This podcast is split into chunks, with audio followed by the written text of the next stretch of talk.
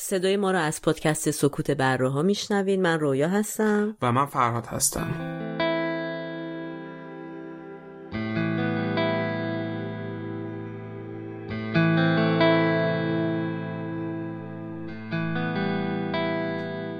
تاریخ پخش این اپیزود 25 شهریور 1399 که برابر میشه با 15 سپتامبر 2020 میلادی.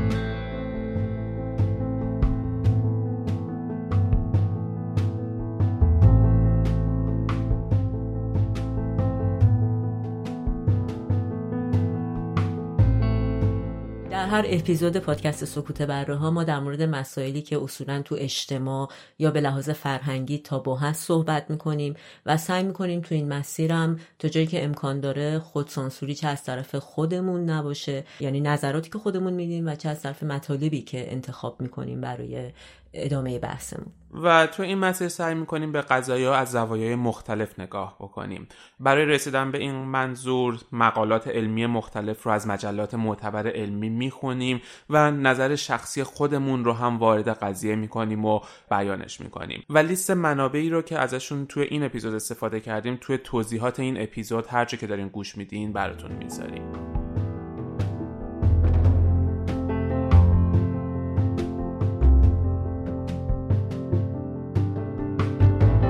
پورنستار باشی و برهنه داری عمل جنسی رو انجام میدی، بازم این مجوز نیستش که به تو تجاوز بشه. مثلا میگم انسانا رو ول کنیم بریم دنبال حیوانات بیچاره وکیل مدافع. ما باید بدونیم تو اون همون چه اتفاقی افتاد، آیا دخول کامل انجام شد؟ شخص متجاوز نمیتونه به بهانه اینکه مسته عمل خودش رو توجیه جنبش میتو یه جوری پای تمام مردای ایرانیا میتونه وسط، میگن که باید با من بخوابی، اخراجت میکنم اگه با من سکس نداری. جن تجاوز به من رسیده و من امروزم دیگه نمیتونم کارش بکنم. اولین مطلقی که یه پسری به من گفت حتی هیجان زده شدم و احساس خوبی بهم داشت. یه مش بچه‌ای که تو سن بلوغن هورموناشون داره میزنه، چشاشون بالا، هیچ تربیت جنسی نشدن. تجربه لمس رو داشتم یا مثلا نزدیک شدن و تو دفتر کاری استاد. امروزم به پیکاسو یا نقاشان دیگه فکر نمی‌کنیم که چه جنایت‌هایی یا چه کارهای غیر انسانی انجام می‌دن. کسایی که واقعا استعداد بسیار زیادی دارن. باندبازی‌های روابط کثیف این شکلی باعث شده که اونا دیده نشه. من فکر می‌کنم به خصوص ما مردا اگر حمایتی نمی‌کنیم خفه بشیم خیلی وقتا بهتره.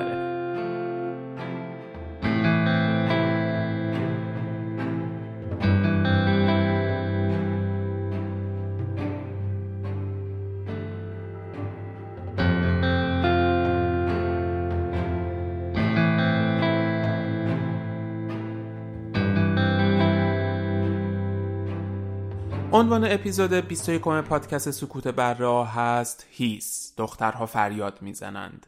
و توی این اپیزود میخوایم در مورد مقوله آزار جنسی حرف بزنیم، قضیه‌ای که توی چند سال اخیر توی دنیا خیلی پررنگ و پر سر و صدا شده و توی چند وقت اخیرم تو ایران شروع شده در موردش یه ذره بازتر و آزادتر صحبت کردن و آدم‌ها این جسارت رو پیدا کردن که قدم جلو بذارن و از تجربیات شخصی خودشون و از آزارهایی که تو اجتماع دیدن صحبت بکنن. میخوایم در مورد آزار جنسی، تجاوز، تفاوت‌های اینها و تعاریفش صحبت بکنیم، در مورد تئوری‌های جامعه شناختی و روانشناختی که وجود داره برای دلایل به وجود اومدن این قضیه صحبت میکنیم و بعد میخوایم ببینیم که حالا توی قسمت هنری رویکرد مای مخاطب به هنرمندی که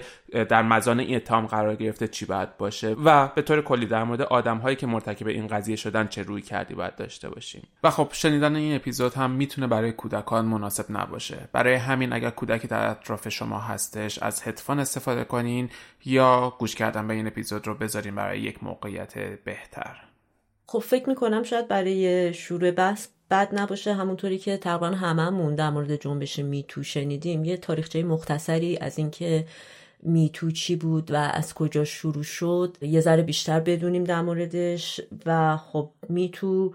یه جنبش جهانی بود که تقریبا حدود 3 سال اخیر یعنی 2017 خیلی جنبه پررنگ به خودش گرفت و تو کشورهای مختلف با زبانهای متفاوت اسامی متعددی هم به خودش اختصاص داد و در واقع درسته که تو 2017 انقدر عموم مردم در موردش اطلاع پیدا کردن، ولی شروع اولیه این قضیه در سال 2006 در فضای مجازی مای اسپیس اتفاق افتاد. در واقع هشتگی بود که ترانا بروک استفاده کرد و اون موقع هم منظورش از استفاده این هشتگ که من هم این بود که یه جور ابراز همدردی بکنه، همبستگی بکنه با کسانی که قربانی آزار و تعرض جنسی شدند و فکر میکرد که این قضیه باعث میشه که شاید خیلی از ماها یا هر کسی که مخاطبش بود احساس قوت قلب بهش دست بده و فکر کنه که تنها نیست. ولی همینطور که تو خبرها اون موقع مثل یه زلزله خبری در واقع شروع شد، وقتی که هاروی واینستین، یکی از تهیه کننده‌های خیلی معتبر و معروف هالیوود و پولساز هالیوود، شکایت‌های متعددی ازش رسید در مورد اتهامات تجاوز و تعرض‌های جنسی، بعد از این قضیه بسیاری شروع کردن به دنبال کردن و پخش شدن این خبر توی فضاهای مجازی و خیلی از بازیگرای هالیوود، خیلی از کارگردانها به این جنبش یه پاسخی دادن و این هشتگ دوباره بولد شد در اون زمان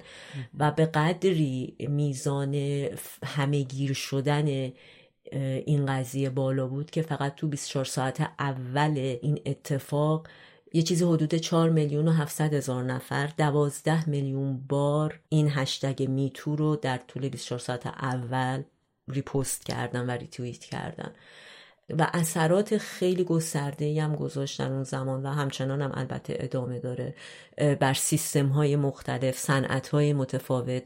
اولینش خب از همون هالیوود بود و در آمریکا بود در واقع و بسیاری از بازیگران دیگه، کسایی که با این آدم کار کرده بودن، اومدن شکایات خودشون و خاطره های جنسی که در ارتباط با تعرض و تجاوز از این آدم داشتن و خیلی به صورت واضح برای همه مطرح کردن و نوشتن و متعاقب اون آدم هایی که همینقدر شاید توی جاهای دیگه شناخته شده بودن، اصطلاحاً میشه گفت آدمای رده بالا، های پروفایل تو اون جامعه، اگر کسی ازشون در این مورد سندی یا خاطره یا تجربه جنسی به این شکل داشت مطرح میکردن و بسیار این در واقع وایرال شد و همه‌گیر شد این قضیه در توییتر و شبکه‌های مجازی دیگه. کار به اخبار کشید، پوشش خبری خیلی خوبی روی این قضیه انجام شد. بعد انگلستان شاید میشه گفت جز اولین کشورهایی بود که مردم انگلستان عکس‌العمل نشون دادن و اونا هم شروع کردن به استفاده از این هشتگ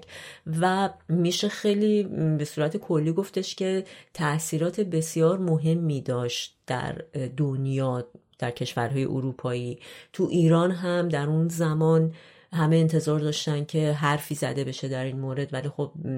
اتفاقی برای ایران نیفتاد. فقط رهبر ایران یه پیغام این شکلی داد که بله خب این به خاطر مسئله پوشش و زنایی که این اتفاق براشون میفته بهتر مسلمون شن و تنها خبری که از ایران بود اون موقع یه همچین موضوعاتی بود. میتونیم بگیم اولین جاهایی که تأثیر گرفتن از قضیه میتو صنعت مود و فشن و همینطور سینما در هالیوود بود به دنبال شکایاتی که شد.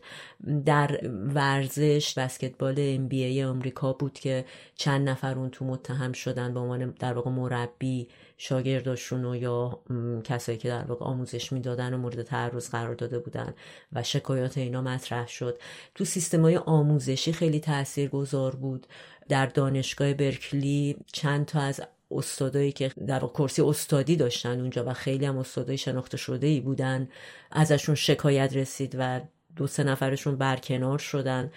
یه جای خیلی جالب دیگه‌ای هم که این قضیه تاثیرگذار بود توی صنعت پورن و پورنوگرافی بود، چون هممون ممکنه فکر کنیم که خب دیگه اینا که اصلا میتو و نمیدونم آزار جنسی اینا براشون مطرح نیست، ولی خیلی از کارگردانای معروف فیلم‌های پورن به این جنبش پیوستن و با هم داستانی و همکاری فمینیست ها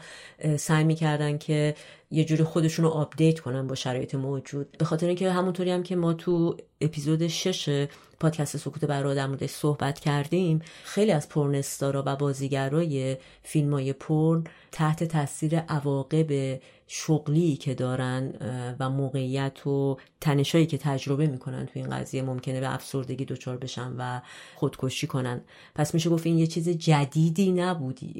توی صنعت پورن و بحث این پیش اومد که حداقل شرایط کاری رو یکم عادلانه تر کنن موقع فیلم برداری و قبل از اون. آره اینجا اون قضیه است که نه پوشش تو نه شغل تو هیچ کدومش مجوزی واسه تجاوز به تو یا مورد تعرض واقع شدن نیست. یعنی حتی تو اگر یک پورن استار باشی و جلوی دوربین برهنه داری عمل جنسی رو انجام میدی، بازم این مجوزی نیستش که به تو تجاوز بشه غیر از اون صحنه. این شغل تو، کار تو و اینجا تو با رضایت این کارو انجام میدی، ولی به جز اون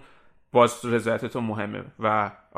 واسه همین تو اگر رو سریت عقب باشه یا رفتی خونه کسی یا مشروب خوردی یا هر کاری کردی، هیچ کدوم اینا مجوز تجاوز نیست تا وقتی که خود فرد واقعا و با رضایت درونی نخواد این قضیه رو، اون رابطه جنسی رو انجام بده. تو این قضیه تنها جایی که میشه گفت در مورد آدمای رده بالاش ازشون شکایتی به عمل نیومد در بنگاه‌های اقتصادی آمریکا بود که همینجا شاید بشه رابطه قدرت، سرمایه و کنترل رو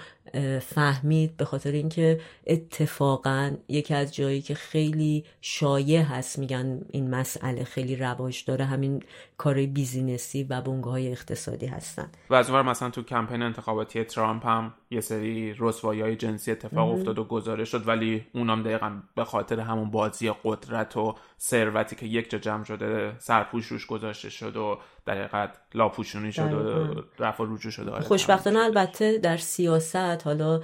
جمهوری خواها به این شکل عمل کردن در اون زمان، ولی سناتورهای زن عالی رتبه‌ای بودن که در مورد تجربه های تعرض جنسی خودشون با صدای بلند اومدن حرف زدن و خیلی مثمر ثمر بود. از اون ور اگه بخوایم به جاهایی که در واقع خلاقیت و نوآوری توش خیلی مطرحه نگاه کنیم، سیلیکون ولی خب یکی از جاهایی که مبدأ تولد استارتاپ‌های خیلی زیادیه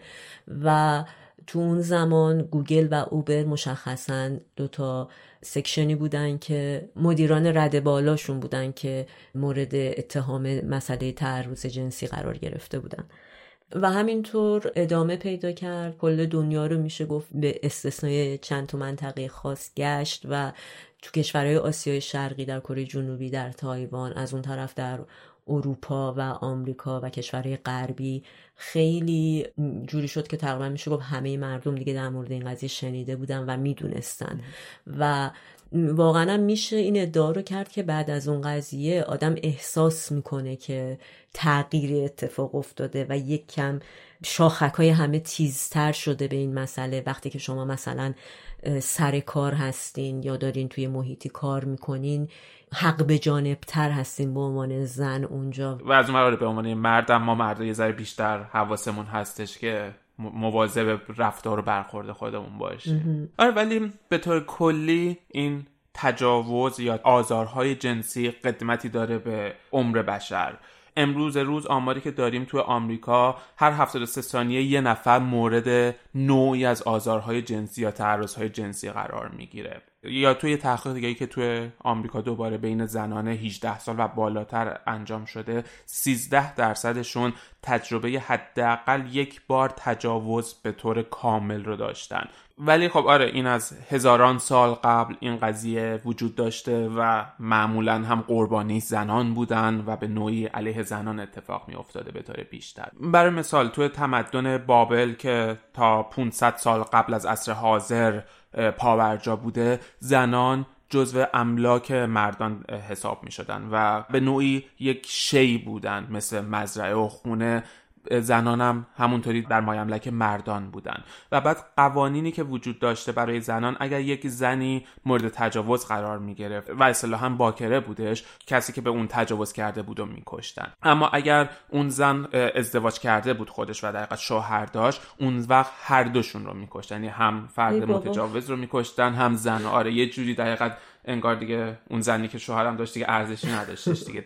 یه قانون دیگه که دوباره تو تمدن بابل داشتن، پدر کسی که مورد تجاوز واقع شده این حقو داشتش که در قبال اون به همسر متجاوز تجاوز بکنه. یه جوری همون زنه خودش هیچ حقی از خودش نداشتش. حالا مردی که مثلا دخترش مورد تجاوز واقع شده حق داره بره یکی از فامیل اونو تجاوز بکنه که یه به سر بشن. آره، سر به سر بشن. توی قوم بنی اسرائیل هم قوانین جالبی برای تجاوز داشتن. برای قضاوت در مورد تجاوز محل وقوع تجاوز فرق می‌کردش. اگه تجاوز داخل شهر اتفاق می‌افتاد، همیشه زنی که مورد تجاوز واقع شده محکوم بود و قربانی بود، به این دلیل که میگفتن تو میتونی سر صدا کنی، گریه کنی، کمک بگیری از آدمای دیگه و اگر کمک نگرفتی یا چیزی نکردی خودت هم بدت نمیومده، همچین دلت میخواسته انگار، و اون وقت اون زن رو سنگسار میکردن. اما اگر تجاوز خارج از دیوارهای شهر اتفاق میافتاد و توی دقیقاً بیابونهای اطراف شهر اتفاق میافتاد، اون موقع بازم زن رو سرزنش میکردن اما محکوم نمیشد و سنگسار نمیشد، چون که میگفتن که خب کسی نبوده کمکت بکنه و آره دیگه حالا چاره‌ای نداشتیم. تو تمدن یونان یکی از داستان‌هایی که از تجاوز داریم قدرت گرفتن اسکندره، که در حقیقت اسکندر یک جوری به خاطر یک تجاوز به قدرت رسید. داستانی که نقش داده اینه که فیلیپ دوم، پادشاه یونان باستان که پدر اسکندر بودش، یک مهمونی رو گرفته بودش و تو این مهمونی یکی از اعضای گارد سلطنتی هم دعوت بوده. به این عضو گارد سلطنتی توسط خدمتکاران توی اون مهمونی تجاوز شده و اون دقیقاً شکایت خودش رو به فیلیپ برده. اون بهش توجهی نکرد و تنبیه نکرد اون متجاوزینو و این باعث شدش که اون عضو گارد سلطنتی در نهایت فیلیپ رو بکشه و این شد یک بستری که اسکندر به قدرت برسه و بعد اتفاقی که حالا بعدش میدونیم تو ایران و یونان و خاورمیانه در حقیقت اتفاق افتاده.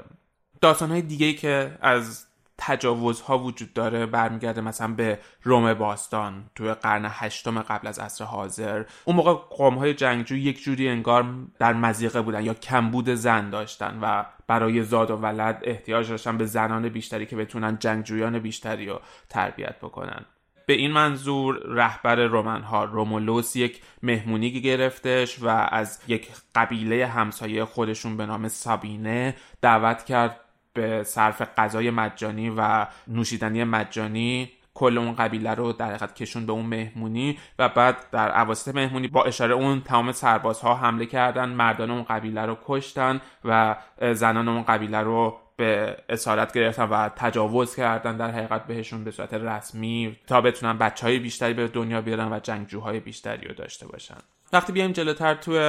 قرون وسطا در انگلستان حدود قرن 12 و 13، تجاوز یک عمل مجرمانه بودش و میتونست به دادگاه بره، اما قاضی‌ها سعی می‌کردن که متجاوزین رو محکوم نکنن و یه جور نگاه کلی بودش که این مکر و حیله زنانه که فرد متجاوز رو تشویق می‌کنه به تجاوز و برای همین کیس‌هایی که به دادگاه می‌رفتش معمولا متجاوز معاف می‌شدش از این قضیه. و مثلا آماری که داریم بین سال‌های 1400 تا 1430 280 کیس تجاوز جنسی به دادگاه رفته بود تو انگلستان و یک دونه از اونا منجر به حکم قانونی علیه اون فرد متجاوز نشدش و تو همه اون 280 تا کیس فرد متجاوز تبرئه شدش. تو آمریکا قبل از دوران کریستوف کلم و قبل از اینکه دقیقاً قاره آمریکا کشف بشه، زنان شرایط خیلی خوبی داشتن. در حقیقت تاریخچه‌ای که داریم اینه که زنان قبل از کشف آمریکا خیلی امن‌تر بودن تو آمریکا تا بعد از کشف آمریکا و همچنین قبلا هم تو اپیزود مختلفمون صحبت کردیم تو قبایل بدوی زنان قدرت داشتن و بومی‌های آمریکا به همین صورت بوده. زنان از نظر فرهنگی نسبتاً مساوی با مردان بودن، حقوق مساوی داشتن و اگر تجاوزی هم اتفاق می‌افتاد با قوانین محلی خودشون طور مناسبی باهاش برخورد میشد. اما بعد از ورود کریستوف کلمب مثلا میدونیم که تو اولین باری که برگشت به اروپا 1000 برده زن رو با کشتی خودش از اونجا گرفت و به اروپا بردش که خب میدونیم این برده ها خیلی هاشون هم ازشون استفاده جنسی میشدش. یا مثلا توی یادداشت های یکی از همراهان کریستوف کلمب داریم که خیلی واضح تعریف میکنه که چطوری به یک زن بومی تجاوز کرده و عین متنش اگر بخوایم بخونیم میگه که یک زن کارائیبیان رو به این دادن ولی زن خیلی مقاومت کردش در مقابل حملات جنسی این، اما این شروع کرد با شلاق اول اونو زدن و بعدش میگه اما در نهایت طوری این زن توی تخت خواب برخورد میکرد که انگار از یک مدرسه فاحشه ها اومده بیرون و اینقدر خوشحال بوده که تونسته اینو آره تربیت جنسی به این شکلی بکنه، تربیت جنسی کنه و بهش تجاوز بکنه. و خب بعد از اونم میدونیم توی آمریکا تا قبل از پایان دوران جنگ‌های داخلی برده‌داری رواج داشت. خیلی از این برده ها مورد آزار و تجاوزهای جنسی اربابان خودشون قرار می گرفتن و قانون هم ازشون حمایت می کرد و قانونی که تا اون موقع بودش این بودش که بچه‌ای که توسط یک برده به دنیا بیاد، فارغ از اینکه پدرش یک سفید آزاد باشه که میشه همون در حقیقت ارباب یا یک سیاه باشه، اون بچه به عنوان یک برده حساب خواهد شدش و در حقیقت حاصل تجاوز باز هم برده خواهد بودش. و از اونور توی جنگ ها به طور کلی، چه در دوران باستان و جنگ های باستانی و چه تا همین دوران معاصر خودمون و همین چند سال اخیر، میبینیم که تجاوز همیشه جزء جداناپذیری از جنگ ها بوده و معمولا هم توی اکثر مواقع قربانیانش زنان و بچه ها بودن که مورد تجاوز قرار میگرفتن. اما حالا بیایم ببینیم توی قلمرو حیوانات به چه صورت هستش، آیا تجاوز وجود داره بین حیوانات یا نه؟ دلفین ها میشه گفت از این منظر جزو عوضی ترین حیوان هایی هستن که وجود داره، یعنی همونقدر که باهوشن و میگیم که از نظر هوشی نزدیک به انسان ها هستن، همونقدر از نظر جنسی هم کارهای عجیب غریب میکنن و مثلا خیلی دیده شده بینشون که یه گروه دلفین نر یه دلفین ماده رو احاطه میکنن، از جمع جداش میکنن، با باله های خودشون بهش ضربه میزنن و بعد برای هفته های متوالی بهش به صورت مرتب تجاوز میکنن، در یک جور تجاوز گروهی. در بین اردک ها این قضیه تجاوز خیلی دیده شده و توی یه تحقیقی دیدن که 40% از روابط جنسی بین اردک ها به صورت تجاوز هستش، نه به صورت رابطه جفتگیری مسالمت آمیز. ولی اون وقت از اون وقت یک استراتژی جالبی که اردک های ماده دارن اینه که میتونن تصمیم بگیرن که باردار بشن از اون اسپرم اردک نر یا نه. در حقیقت یک مکانیزمی داره اندام داخلی رحم خودشون که میتونه به نوعی آلت تناسلی اردک نر رو هدایت بکنه به یک مسیر اشتباه و وقتی مورد تجاوز واقع میشن در حقیقت اون عضلات رو منقبض میکنن و اسپرمی که وارد میشه آره میره توی یک قسمت دیگه و منجر به بارداری نمیشه، ولی وقتی با جفت خودشون رابطه دارن اون اسپرم رو هدایت میکنن به مسیر درست خودش و ازش باردار میشن. وقتی به سرزمین های شمالی بریم نزدیک قطب، برخوردهای عجیبتری رو بین حیوان ها میبینیم و اون تجاوز فوک های دریایی به پنگوئن ها هستش که ویدیوهای زیادی هم ازش وجود داره و خیلی هم ویدیوهای یه ذره تلخ و دردناکیه. فوک های دریایی به بچه پنگوئن ها تجاوز میکنن، مثلا توی یه مورد دیده شده تجاوز کرده و وقتی کاشتم شده خون بین پاهای اون بچه پنگوئن بوده. توی یه مورد دیگه دیده شده فوک دریایی تجاوز کرده و بعد از اینکه کارش تموم شده اون پنگوئن رو کشته و خورده، یعنی دقیقا مثل یک قاتل خیلی حرفه‌ای عمل کردن. سمورهای آبی هم متجاوزهای قهاری هستن، خیلی وقتا حیوانات دیگر رو میکشن فقط برای لذت کشتن، نه مثلا به عنوان رژیم غذایی برای اینکه بخورنشون، فقط میکشنشون و ازش لذت میبرن. یا اینکه به سمورهای دریایی ماده تجاوز میکنن، به طرز خشنی از پشت میگیرنشون و گردنشون رو فشار میدن و بهشون تجاوز میکنن. تو مواردی دیده شده سمورهای آبی به فوکها تجاوز کردن و مثلا برای 1.5 ساعت یک سمور آبی به یک بچه فوک تجاوز کرده تا وقتی که از شدت این تجاوز بچه فوک مرده و اون وقت ولش کرده و رفته. آره یعنی همونقدر که ما بین انسان‌ها این خشونت رو تو روابط جنسیمون داریم و می‌بینیم، ظاهراً تو دنیای حیوانات هم که حالا اینا چند نمونهش بودش به همون شدت وحشیانه و خشن وجود داره. آره من اصلا میگم انسان‌ها رو ول کنیم بریم دنبال حیوانات، بیچاره‌ها وکیل مدافع ندارن. ولی حالا خارج از شوخی در مورد انسان‌ها و خوشبختانه میشه گفت در واقع آدمای ایرانی، انسان‌های ایرانی توی چند هفته اخیر دوباره میتو فعال شد، یعنی دوباره که شاید میشه گفت همون اولین بار بود، چون دفعه قبل خیلی میتو انعکاس زیادی در ایران نداشت و در تاریخ 16 مرداد 6 آگوست بود که در واقع نقطه شروع این قضیه بود در ایران. کاربری به اسم امانل بود که در توییت خودش ظاهراً با این محتوا اشاره کرده بود به اینکه اگر با دختری دیت می‌کنی بلافاصله بعد از دیت برو سراغ سیکس و اگر دختر گفت نه حالا به زور این کارو بکن. و در واقع میشه گفت نتیجه حرفش، حالا توی اون کانسپت شاید مزاحی که شاید خودش داشت، این بود که به هر حال همه دخترها پایه این قضیه هستن. یکی ممکنه همون اول مثلا اوکی باشه با قضیه، یکی ممکنه نه شما مجبور بشین به زور این کارو بکنید. و زیر اون توییت عده‌ای اومدن نوشتن که نه خیر، این توییت صرفا یه شوخی نیست و ما این آدم رو میشناسیم و تجربه هایی که در ارتباط با این آدم از تعرض جنسی و آزار جنسی داشتن رو مطرح کردن، تجربه تجاوز خودشون رو گفتن. و خب بعد از این قضیه امانل توییتر رو ترک کرد، ولی به اندازه کافی فضا ملتهب شده بود. یه سری آدم می اومدن و از تجربیات دیتا و قرارهای اولیه‌ای که حالا داشتن با پسرها یا دخترها میگفتن و اینکه مثلا تجربه تلخی داشتن از اینکه چطوری به زور بوسیده شدن. و خلاصه این فضا هی بالا گرفت تا اینکه سارا امامیطلی، یکی از روزنامه‌نگاران شناخته شده‌ای که تو عرصه روزنامه‌نگاری ایران کار کرده، خیلی رسمی یه سلسله توییت اومد از تجربه‌ای که خودش 14 سال پیش از این قضیه در مورد آیدین آغداشلو داشت پرده برداشت و این شد که یک دفعه بعد از این قضیه دیگه در واقع اون سد شکسته شد میشه گفت و سیل خاطرات و خاطرات تلخ البته و تجربه های تلخ جنسی بود که میتونستید با یه در واقع سرچ کردن یه هشتگ تجاوز در توییتر بخونید و واقعا خب متأثر کننده هم بود خیلیش و ادامه پیدا کرد و اسامی دیگه ای مطرح شد تو این قضیه. اصلا یه لیستی درست شده بود که در واقع هی آپدیت میشد با عنوان متجاوزینی که یعنی اتهام تجاوز بهشون زده شده، چه تو سینما چه تو موسیقی. یکی از جاهایی که خیلی خیلی مسئله تجاوز روش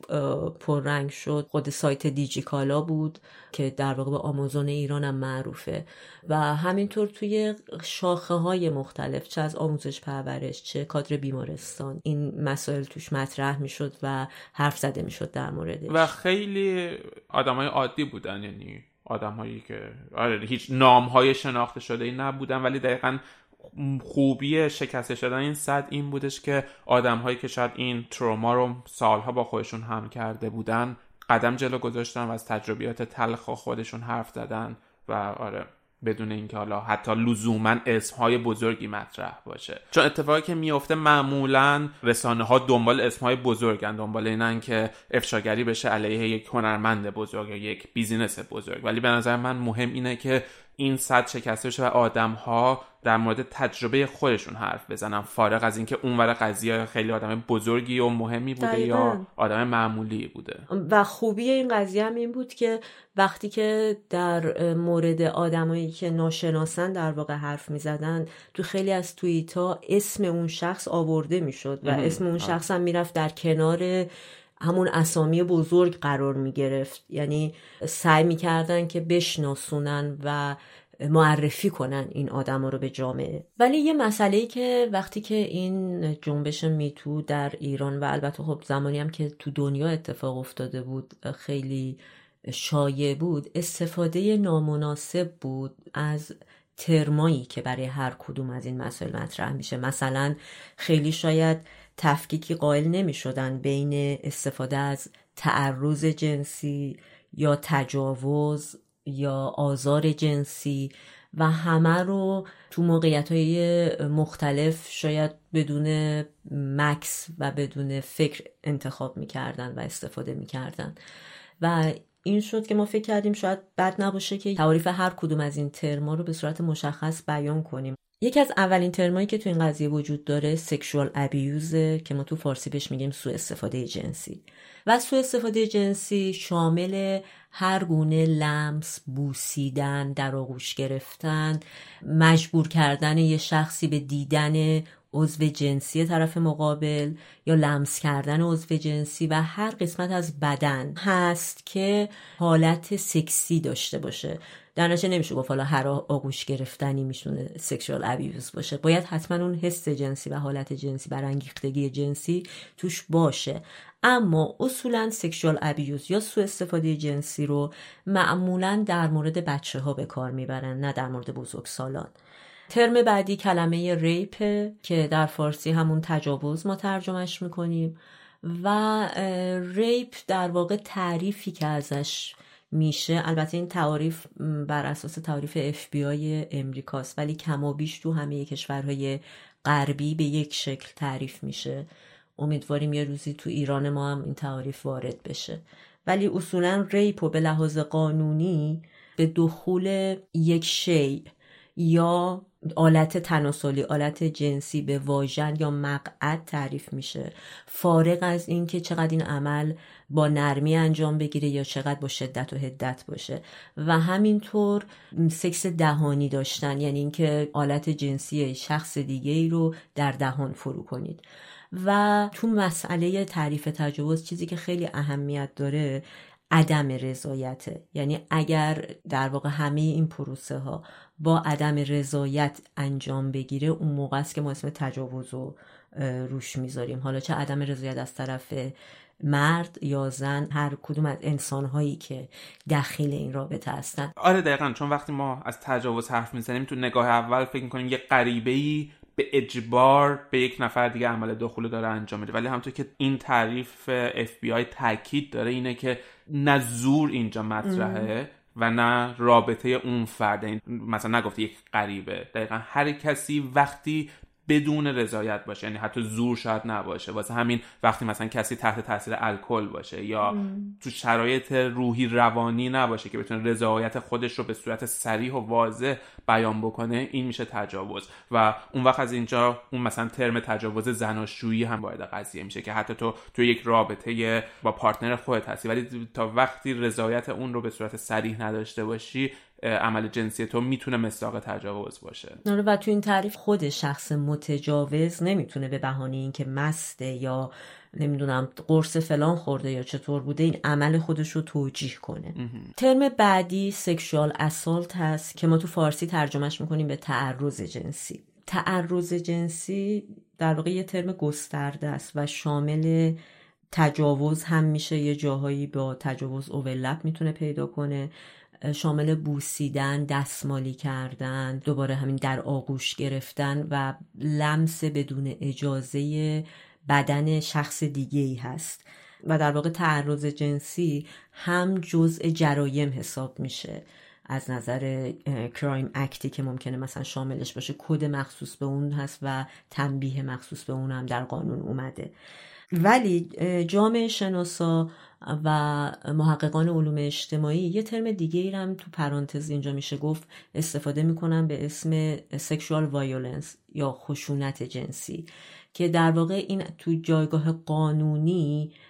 تعریف نشده ولی هر گونه عمل جنسی که میتونه به صورت تروما در بیاد و نتایج مضری داشته باشه برای فرد آسیب دیده. حالا شما بگیرین از اینکه مثلا یکی با قول دروغ یه نفر رو راضی کنه به اینکه مثلا باش یه جور ارتباط جنسی داشته باشه، تا فشار، تا دادن کامنت هایی که حالت سوء استفاده جنسی توش دیده میشه و اصلا لیبل کردن زنا، مثلا اینکه تو سکس خوب نیستی یا نمیدونم خوب این کارو بلد نیستی انجام بدی یا خیلی حرفی، هر گونه لیبل کردنی که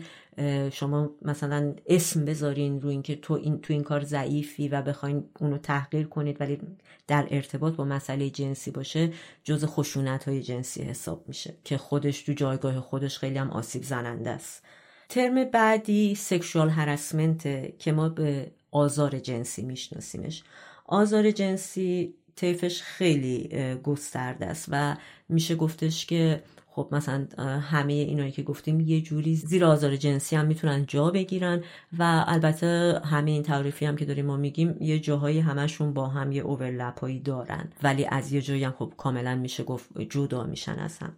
آزار جنسی نوع اولش یه حالت خیلی اجبار جنسی به خودش میگیره، یعنی مثلا تو موردایی که طرف حالت اجبار جنسی داشته به این شکل بوده که خیلی صریح و رک و مستقیم مثلا بهت میگن که باید با من بخوابی ولا فلان، یا اینکه نمیدونم اخراجت میکنم اگه با من سکس نداشته باشی یا فلان عملو انجام ندی. اینا خیلی مستقیمه و اصولا هم تصور عمومی مردم از مسئله آزار جنسی اتفاقا همین مثال هست. یعنی فکر میکنم مثلا یارو خیلی محکم و مستقیم اومده خواستشو مطرح کرده، نشده این رفته مثلا شکایت کرده، در صورتی که با وجود اینکه خیلی شناخته شده و داستان آشناس برای ذهن، ولی خیلی هم کمتر اتفاق میفته از نوعای دیگه ای که وجود داره.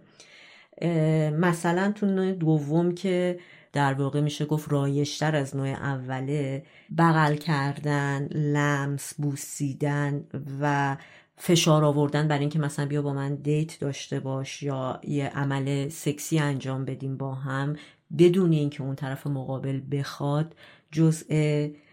مورد دوم آزارهای جنسی به حساب میاد. البته همینجا تو پرانتزم بگیم که همه اینا رو یک کاسه نمی‌کنن تو این تعریفا. اگر اون رابطه شکل رمانتیک داشته باشه به صورت طبیعی واسه خودش بره جلو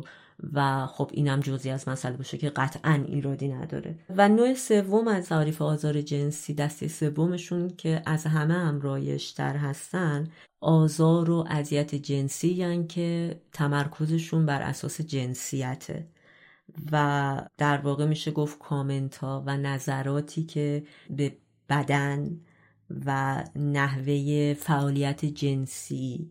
به طرف داده میشه. مثلا یک نمونه حالا خیلی بارزشون که مثلا میگن زن و مغزشون مریضه و به خاطر این مسئله نمیتونن مثلا پستای مهم بگیرن یا نقش رهبری کننده داشته باشن، یا مثلا مردا نمیتونن تو مهد کودکا کار کنن. اینا یه جوری به تفاوت‌های جنسیتی برمیگرده و کامنت‌هایی که در واقع روی این قضیه میتونه داده بشه. یا همونطور که قبلا هم مثلا وقتی در مورد پریود حرف می‌زدیم گفتیم این برچسبی که تا یک زنی دنبال حق خودشه بهش میگن چیه، باز پریودی که مثلا عصبانی، تمام اینا برچسب‌هایی که نه به خاطر سکس بلکه به خاطر جنسیت به آدم ها زده میشه. یعنی لزوماً نوع سوم مسئله سکس یا رابطه جنسی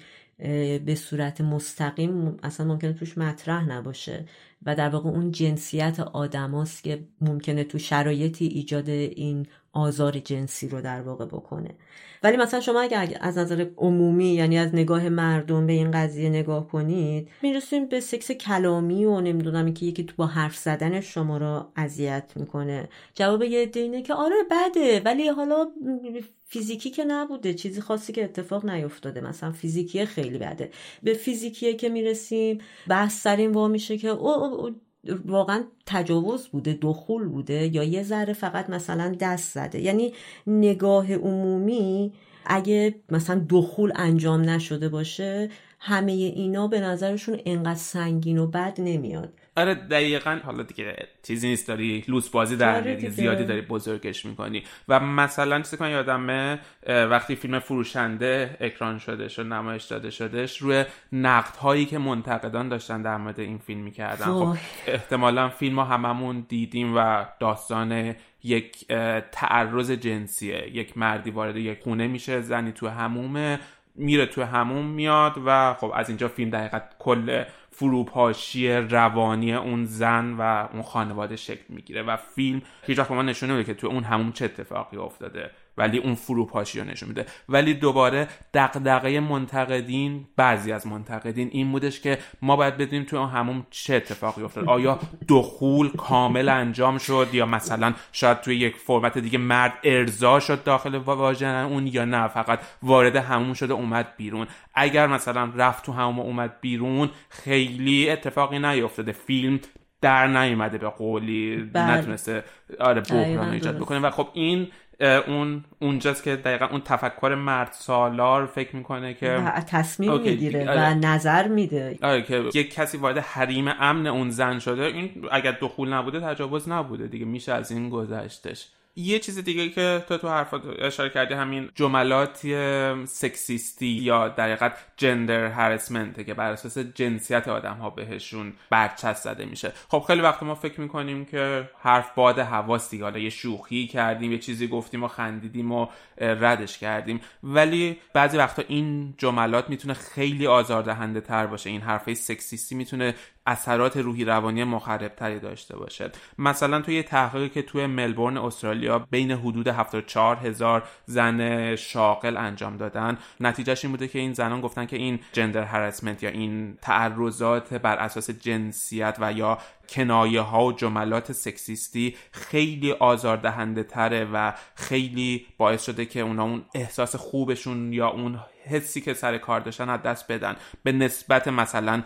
جملات جنسی یا توجهات جنسی یا تماس‌های جنسی که تجربه‌های فیزیکی جنسی که سر کار اتفاق افتاده. واسه همین بعضی وقتا واقعا با یه سری حرفایی که ما فکر می‌کنیم که یه شوخی کردیم و رفتیم، حرف مهمی نزدیم، و وقتی اینجا میگم ما، خیلی حالا تمرکزم روی ما، من به عنوان مرد ایرانی و ما مرد ایرانیه. یه قضیه که هستش فکر میکنم که این جنبش میتو یه جوری پای تمام مردای ایرانی رو میتونه وسط بکشه. یعنی شاید بتونیم بگیم تمام مردای ایرانی به نوعی متجاوز بودیم تو زندگیمون. حالا تجاوز اینجا نه با اون تعریفی که تو به عنوان ریپ یا تجاوز گفتی، ولی به دلیل ناآگاهی، به دلیل چیزهایی که یاد نگرفتیم، به دلیل آموزشایی که باید تو مدرسه میگرفتیم ولی اون آموزشا رو نگرفتیم، تفکیک جنسیتی که اتفاق افتاده بودش تا 18 سالگی، رابطه نزدیکی با جنس مخالف خودمون نداشتیم و هیچ وقت آگاه نبودیم. حالا این وقتی میگم هر مرد ایرانی یک متجاوزه، میتونه متلک‌هایی باشه که فکر میکنم اکثر پسران مثلا توی دوران بلوغشون تو خیابون میگفتن و رد میشدن. واقعا من فکر میکنم پسری نبوده که بالغ شده باشه بدون مطلق گفتن، ولی من فکر میکنم خیلی فراتر از اینه. یعنی هر کدوم از ما مردها، باز میگم، به دلیل اون چیزی که یاد نگرفتیم توی روابط جنسیمون با پارتنر خودمون، مطمئنا اشتباهاتی کردیم، مطمئنا شاید خیلی وقتها اون عدم تمایل پارتنرمون واسه داشتن رابطه جنسی و تفسیر به ناز و ادا کردیم و اینکه باید حالا یه ذره بیشتر تلاش بکنیم تا بتونیم اون رابطه رو به دست بیاریم، و یا بعدش مثلا تو محیط کارمون همین جملات سکسیستی، کلماتی که بر اساس جنسیت آدما رو تفکیک میکنه، یا جوک هایی که مثلا سالها میگفتیم و همه بهش زن و مرد میخندیدیم توی جوامع عمومی که زن و مرد نشستیم، جوک هامون بر اساس جنسیت آدما بود و تحقیر یک جنس و هممون خیلی بهش میخندیم. یعنی هممون مرتکب این اشتباه شدیم توی دورانی از زندگیمون و خیلیامون همچنان مرتکبش میشیم بدون اینکه بهش آگاهی داشته باشیم. خیلیامون داریم، حداقل همین که گفتیم این جنبش میتو باعث میشه که آگاه بشیم، باعث میشه که یکم حواسمون باشه، باعث میشه که اگر مثلا تو محیط کارمون دستمون رو شونه همکارمون میذاشیم، از بعد بدونیم میتونه این تفسیر جنسیتی داشته باشه و باید اون فاصله رو حفظ بکنیم. یکی دیگه چیزی که خیلی توی تمام این تعاریف در موردش صحبت کردیم رضایته، یا چیزی که به انگلیسی کانسنت بهش میگیم. و حالا بیایم ببینیم اصلا تعریف این رضایت چیه، مرزش کجاست، چطوری باید این رضایت اتفاق بیفته. این رضایت مشتمل بر 5 مرحله مختلفه که به اختصار بهش تو انگلیسی میگن فرایز، یا همون سیب زمین سرخ کرده که مثلا ما داریم، که حروف اول کلماتیه که برای به دست آوردن این رضایت باید لحاظ بشه. اولینش هستش freely given. دقیقاً اون رضایت باید به صورت آزادانه و خودمختار داده بشه، نه تحت هیچ گونه فشاری یا تحت تاثیر مثلا مواد مخدر یا الکل. شخص باید در هوشیاری تمام، بدون اینکه اسلحه روی شیقش باشه یا با کلماتی مثلا چیزی که این مدتم شدیم، مثلا اینکه مثلا چقدر تو امولی، چقدر عقب افتاده‌ای بابا، دیگه الان همه با همه سکس میکنن، همه با همه میخوابن، تو اگر نمیخوای با من بخوابی آدم عقب افتاده امولو، به قولی توی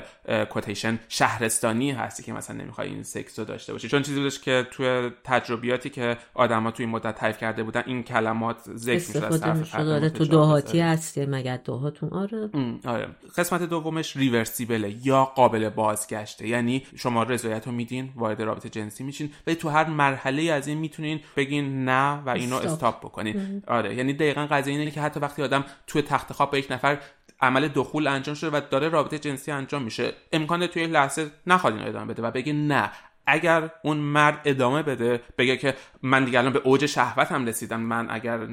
سکسمو تمام نکنم، ارضا نشم، ارگازم نشم،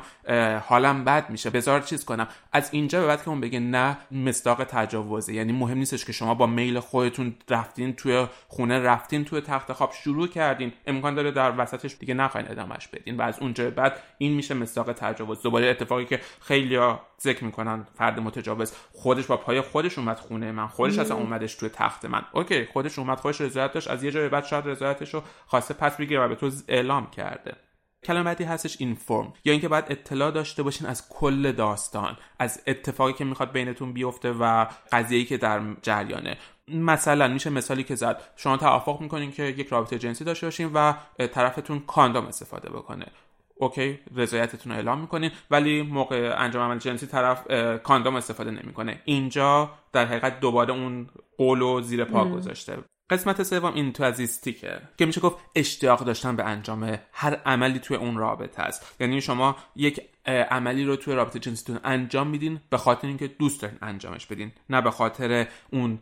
کلیشه های جنسیتی، اون نقش های جنسیتی یا دوباره اون فشاری که به شما گذاشته شده. و مورد آخر اسپسیفیک بودن قضیه است، یا مشخص بودن حد و مرزهای قضیه است. یعنی شما میتونین دوباره با یکی برین تو اتاق خواب، اون لاو میکینگ یا معاشقه اولو داشته باشین، اما نخواین رابطه جنسی کاملو باش داشته باشین. باز این مهمه که بدونیم مرزش تا کجاست، تا کجا بله گفتیم و لزوما بله گفتن مثلا به بوسیدن و در آغوش کشیدن یا حتی لخ شدن و بغل کردن همدیگه به معنی بله گفتن برای داشتن آره یک رابطه جنسی کامل نیستش.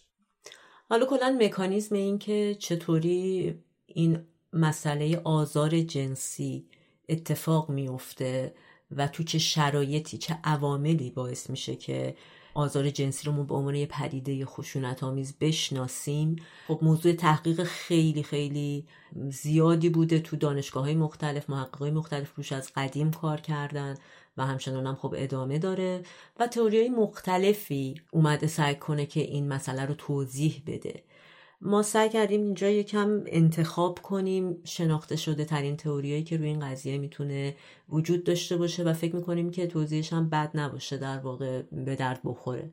یکی از اولین تئوریایی که وجود داره روی این قضیه تئوری فرهنگی اجتماعیه که خاستگاهش بیشتر از فمینیسم میاد و به این صورته که در واقع میخواد بگه که آزار جنسی نتیجه نابرابری جنسیتیه در بسترهای متفاوت و محیطهای مختلف و اون نابرابری جنسیتی به خاطر وجود نظام مرد سالارانه‌ای که وجود داره تو جامعه و اینکه خب مردا نقش کنترلگر و قدرت بالاتری رو دارن و زنها فرودست‌تر هستن و این مسئله باعث میشه که در واقع آزار جنسی اتفاق بیفته به خاطر عدم توازن نقش‌ها و جایگاه آدم‌ها. حتی تو این تئوری یه قدم از این قضیه جلوتر میرن و میگن که این مسئله آزار جنسی فقط نتیجه این سیستم نابرابر نیست، بلکه خودش یه دلیل در واقع باعث بازتولید این مسئله میشه. یعنی خود اتفاق افتادن این آزار جنسی باعث میشه که در واقع مردا احساس قدرت بیشتری بکنن و اینو به عنوان یک ابزار ازش استفاده کنن در جهت به قدرت رسیدن و زیر سلطه بردن زنا. در واقع شبیه کلیشه های اجتماعی تعریف میشه، یعنی مردای سلطه‌جو و قدرتمند و حالت اصطلاحاً اگریسیو یا خشن دارن به خودشون و زنا اون عده‌این که این سلطه رو میپذیرن و قبول میکنن و کنار میان. ولی خب نقدای زیادی هم به این تئوری وارده. یکی از اونها اینه که مثلا ما اگر فرض رو بر این قضیه بذاریم که زنا به واسطه یه رفتار کلیشه‌ای که دارن، یعنی تو اجتماع، تو محیط کاری یا هر جایی که این اتفاق براشون میفته، یعنی در واقع رفتار کلیشه‌ای تو پرانتز معنیش همون پذیرا بودن زناست و نگفتنشونه، این تئوری در واقع داره میگه که آزار جنسی اتفاق میفته. ولی خب به خصوص تو چند 10 سال اخیر یه مقداری نرمای رفتاری تغییر کرده و ما زنای زیادی رو میبینیم که ممکنه رفتارشون رفتار کلیشه نباشه ولی همچنان تو نرم جا بشه، ولی ما ندیدیم که میزان آزار جنسی و در واقع آمار آزار جنسی پایین بیاد به واسطه این که مثلا نرم زنا چیزی غیر از کلیشه شده. نقد دیگه هم که به این تئوری میشه وارد کرد اینه که این تئوری داره میگه که مسئله آزار جنسی در واقع نتیجه طبیعی و ناخودآگاه سیستم موجوده، ولی ما از اون طرف واقعا نمیتونیم بگیم که آزار جنسی یک مسئله پذیرفته شده ی نرمه، یعنی به صورت طبیعی همه میگن خب اوکی پی میدهد آنگاه کیو، و نمیتونه خیلی به صورت منسجمی این پدیده ی آزار جنسی رو تعریف کنه و توضیح بده.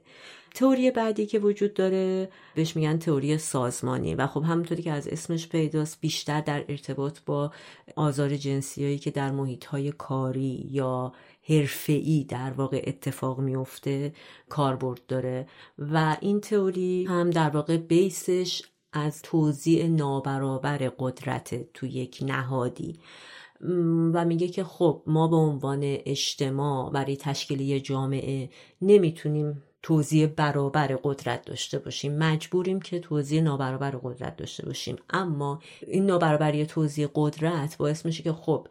جامعه یه جوری به 2 دسته تقسیم میشه، آدمایی که قدرت بالاتر دارن و آدمایی که کم قدرت ترن یا اصلا هیچ قدرتی ندارن. و اصولاً چون در نظام‌های ما معمولاً نقشای قدرتمند رو به مردم میدادن و نقشای کم قدرت تر یا بی قدرت تر رو به زنا، در نتیجه اون قدرت باعث میشه که وقتی استاتوس یکی جایگاه یکی اینه که بگه مثلا تو باید این کارو بکنی و طرف مقابل اگر بخواد در مقابل اون قدرتی که اون آدم داره نه بگه، ممکنه عواقب سنگینی براش داشته باشه، مجبور میشه که قبول کنه و با این مسئله کنار بیاد و در واقع در نتیجه اینطوری میتونیم ببینیم که ما پدیده‌ای باش مواجه بشیم به عنوان آزار جنسی. یکی از نقدایی که به این تئوری سازمانی وارد میکنن اینه که خب اگر این تئوری به این معنی پذیرفته شده است که مردا در جایگاه قدرتی بالاتر و زنا پایینتر نتیجه میدهد آزار جنسی، پس اگر جای این دوتا با هم عوض بشه، یعنی وقتی زنا میرن تو جایگاه قدرت بالاتر و مردا پایین دست میشن، هم باید ببینیم که به همون نسبت آزار جنسی اتفاق میفته. ما نمیتونیم بگیم که نیست، ولی خب خیلی کمه وقتی که زنا در جایگاه قدرتمندتر باشن و مردا در واقع زیر دست باشن. در نتیجه این تئوری این تفاوت جنسیتی رو نمیتونه خیلی موفق توضیح بده در مورد اینکه خب اگه نقشا عوض بشه چی. و البته سعی شده روش کارهای انجام بدن و تحقیقات بیشتری بکنن، مثلا اینکه تو موقعیتایی که یه آدمی که زیر دسته ممکنه به مثلا رئیس خودش یا بالا دست خودش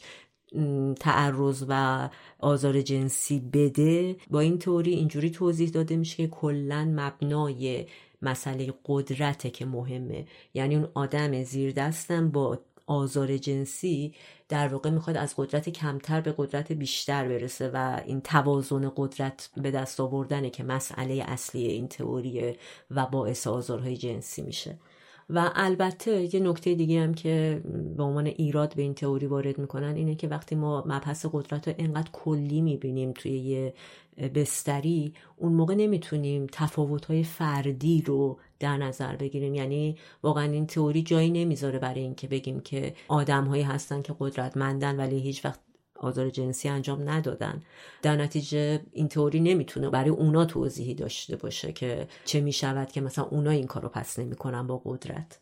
و البته یه چیز تکمیلی هم که روی این تئوری اومده یه تئوری دیگه است که در واقع زیر شاخه همین مسئله است و این شکلی نگاه میکنه که مثلا هر آدمی وقتی میره توی جای جدیدی برای کار یا برای یه مسئله که مربوط به حرفه است، تو ذهن خودش چیزی که تعریف شده از این که مثلا فکر میکنه معلمش زن باشه یا مرد احتمال بیشترش، اگه میره دکتر ذهنیتش اینه که دکتره میتونه مرد باشه، یعنی کلیشه‌های جنسیتی هر کسی برای خودش متفاوته و آدما با این انتظارات فکری که نهانه وارد محیط کار میشن و وقتی که میبینن انتظارات فکری که دارن با مسئله‌ای که میبینن، با واقعیتی که دارن میبینن در واقع تقابل پیدا میکنه، اون موقع است که ممکنه برای تطبیق دادن این مسئله بخوان وارد بازی آزار جنسی بشن. یعنی مثلا وقتی میرن توی محیطی انتظار داشتن اگه مثلا الان همکار زنشون هست یا همکار خانومی دارن، اصولا همکار خانومه، حالا تو شرایط مساوی حتی از نظر قدرتی، ولی از حرف اونا حرف شنوی بهتری داشته باشه، با نظراتشون موافق تر باشه و ممکنه تو این شرایط اگر طبق اون کلیشه اتفاق نیفته، حالا نه آزار جنسی که لزوما منجر به تجاوز بشه، ولی چه بسا خیلیامون اینو تجربه کردیم که مثلا میبینی یکی بهت لج افتاده، مثلا باد خوب نیست. ممکنه یکی از دلایل واقعا همین باشه که اون به خاطر نرمی که تو ذهنش تعریف شده تو تعریفای اون نیستی، که میتونه یکی همکارت هم باشه، این مدلی هم باشه و اونجاست که اون حالت پس زدن اتفاق میفته که ممکنه در مواردی هم منجر بشه به آزار جنسی یا همون جندر هراسمنتی که گفتیم، آزارهای کلامی که بر اساس جنسیت فرد اتفاق میفته. آره میتونه توی این کانتکست اتفاق بیفته. تئوری بعدی که وجود داره تئوری بیولوژیکی و در واقع طبیعیه که بر اساس همون فرگشت یا اِوولوشن شکل گرفته. تو این تئوری اینجوری توضیح داده میشه که مردا اصولاً به دلیل مسئله جفتیابی که دارن و دنبال در واقع تداوم نسل و تولید مثل خودشون هستن، به صورت غریزی بیشتر حواسشون به این ور اون ور هست برای جفتیابی و در واقع این نگاهی که مثلا ما اسمش آزار جنسی میذاریم، یعنی این که مثلا حالا طرف چشترونی میکنه یا میاد با تو اصطلاحاً لاس میزنه، کارای این شکلی رو توی این تئوری اسمشو میذارن بیان جذابیت جنسی. یعنی اون مرده توی این شرایط مثلا از شما خوشش اومده به صورت غریزی و بیولوژیکی، میخواد هی مثلا با روش کاملا غریزی مثلا لمس کردن میتونه توش باشه، همه اینا میخواد با شما ارتباط برقرار کنه، ولی در واقع اسم اون ارتباط آزار جنسی نیست، اسمش بیان احساسات جنسی اونه. در نتیجه رفتار جنسی یه آدم یه وسیله نیست برای اینکه میخواد شما رو آزار بده، بلکه میل جنسی بالاتری که مردا به صورت غریزی دارن باعث خب رفتار شاید مسلط‌تر، در واقع یعنی کنترل‌گراتر و خشونت آمیزتری بشه یه مقدار در مقایسه با میل جنسی که زن‌ها دارن. خب اونا بیشتر در واقع فاعلانه‌تر رفتار میکنن به خاطر که میل جنسیشون بیشتره. حالا از نظر بیولوژیکی یه جور دیگه هم به این قضیه نگاه میکنن که کلاً تجاوز به معنای واقعی کلمه یک روند تکاملیه که بشر اینو آداپت کرده و به این صورت تکامل پیدا کرده باهاش، چون همونطور که گفتی خب هدف جنس نر تولید مثل بیشتره و همونطور که قبلا هم تو اپیزودهای مختلف در موردش صحبت کردیم، جفتیابی و جفت داشتن کار پرهزینه‌ایه. به عنوان جنس نر تو اول باید تلاش بکنی، جفتو به دست بیاری، یک بچه تولید کنی و بعد باید از این بچه محافظت بکنی، باید منابع و غذا و چیزهای دیگر رو برای بچه و مادر فراهم بکنی. تو این نظریه بیولوژیکی میگن تجاوز دقیقا یک راه میونبر برای این قضیه است. تو خیلی راحت بچه رو تولید میکنی و در میری، نه مسئولیت از قبلش داری نه مسئولیت تو بعدش داری و یک راه کم هزینه برای ادامه نسل و تولید مثله. و از اونور مثلا تو آمارم داریم تو آمریکا امروزه بیشترین میزان تجاوز بین زنان 18 سال تا 34 ساله که 54% تجاوزها روی این گروه که میشه گفت گروه آماده‌ای برای باروری هستن اتفاق میفته. ولی نقدی که به این قضیه وارده اینه که خب خیلی ساده سازی میکنه توی این نظریه، یعنی در واقع جوریه که انگار داره در مورد دو تا حیوان صحبت میکنه و اصلا مسئله اجتماع، فرهنگ، تربیت، عقل انسانی و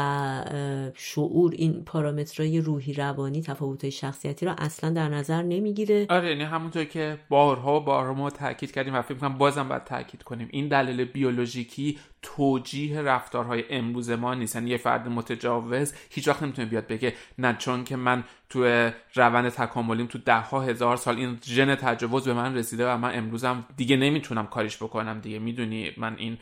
به ارث رسیده از اجداد من. نه، این مسائل بیولوژیکی بیشترشون تلاشی برای توضیح یک سری اتفاقات هستن، نه توجیه یک سری اتفاقات و قضایا. و حالا جالبه این تئوری که میخوام توضیح بدم یکم دقیق‌تر به این مسئله کارکرد ذهنی میپردازه که چجوری مغز عمل میکنه تو این قضیه. و اسم این تئوری هست تئوری اجتماعی شناختی که حالا انگلیسیش همون سوشال کاگنیتیو تئوریه. تو این تئوری اومدن تحقیق کردن در مورد این که مفهوم ذهنی که آدم‌ها دارن از مسئله رابطه جنسی و قدرت میتونه ارتباطی داشته باشه با مسئله آزار جنسی. و خیلی جالبه، آزمایش‌های زیادی اومدن روی این قضیه انجام دادن تا به این تئوری رسیدن. یکی از اون آزمایش‌ها اینه که اومدن از دو گروه از آدمایی که مثلا یه گروه آدمایی بودن که سابقه آزار جنسی زیاد داشتن، یعنی آزاردهنده بودن در واقع، و گروه دوم گروهی بودن که آزار جنسی پایین، یعنی تا حالا کسی رو مثلا اذیت نکرده بودن. و اومدن کلماتی رو که همجنس، مثلا فکر کنید مرد قدرتمند، مرد سکسی، زن سکسی، اینا رو یه سری کلمه رو بهشون به این شکل دادن، کلماتی که در ارتباط با سکس و جنسیت بوده و یه سری هم کلماتی بوده که بی‌طرف بوده که اینا رو حفظ کنن. بعد از اون زمانی که حالا لازم بوده تو خود آزمایششون خواستن که اینا بیان اینا رو هر چقدر یادشون میاد از اون کلمات رو بگن. مردایی که سابقه آزار جنسی بالاتری داشتن بیشتر کلماتی که به خاطر بیارن کلماتی بودی که ترکیبی بوده از سکس و قدرت، یعنی رابطه جنسی و قدرت. و مردایی که سابقه کم آزاری داشتن بیشتر فوکوسشون روی چیزای نوترال و بی‌طرفانه بوده. و از این آزمایش این نتیجه رو گرفتن که مسئله آزار جنسی اتفاقیه که خیلی وقتا در مغز در واقع به وجود میاد، یعنی اینکه خود قسمت شناختی مغز، قسمتی که در واقع نشانه ها رو ربط میده تو مغز ما به هم دیگه، اون قسمت هست که تو کسایی که آزار جنسی بالایی دارن، سابقه آزار جنسی بالایی دارن، فعالتره و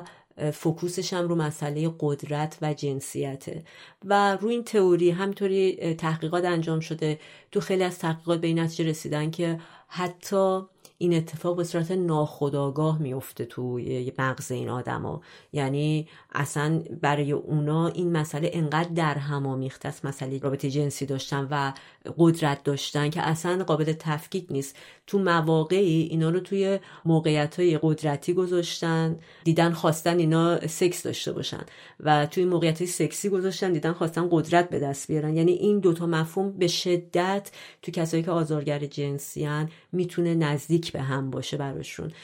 در نتیجه از این تئوری نتیجه رو گرفتن که وقتی که آدم اینجور آدما توی موقعیت‌های قدرتی قرار بگیره، تو پوزیشن قدرت باشه، اتومات سکس درایوش و نیروی میل جنسیش ممکنه فعال شه و برعکس. و خب البته تحقیقات دیگه هم انجام شده روی اینکه آدم‌هایی که مثلا آزار جنسی بالایی دارن، یعنی سابقه این کارو زیاد دارن، آدمایی که از نظر مغزی تو مسئله پرسپکتیو دیدن هم مشکل دارن، یعنی یه مقدار اینا با هم یه ارتباطایی این شکلی پیدا میکنه. ولی بعد از همه این تئوریا، تئوری که یه جوری اومد از هر کدوم از این تئوریا چیز خوبش رو قرض گرفت و کنار هم گذاشت تا بتونه مکانیزم اتفاق افتادن آزار جنسی رو توضیح بده، تئوری چهارگانه بود یا مالتی فاکتور اف تئوریز اف سکشوال هراسمنت، که تو این تئوری این شکلی به صورت کلی توضیح داده شد که برای اتفاق افتادن آزار جنسی 4 شرط باید مهیا باشه. اولین شرط اینه که اون کسی که این عمل مرتکب میشه باید به اندازه کافی انگیزه داشته باشه برای انجام این کار. حالا اون انگیزه میتونه این باشه که مثلا از نظر جنسی جذب شده به یک نفری، یا توش مسئله قدرت و کنترل برانگیخته شده باشه. این مسئله اول. مسئله دوم اینه که بتونه با اخلاقیات درونی خودش قضیه رو جمع کنه و کنار بیاد، یعنی از اون مسئله وجدان درونی، اخلاقیات درونی که هر کسی برای خودش داره اون رو رد کنه. مسئله سوم اینه که از نظر بیرونی این قضیه رو اوکی کنه، یعنی مثلا یه جایی باشه که مانعی برای انجام این قضیه وجود نداشته باشه،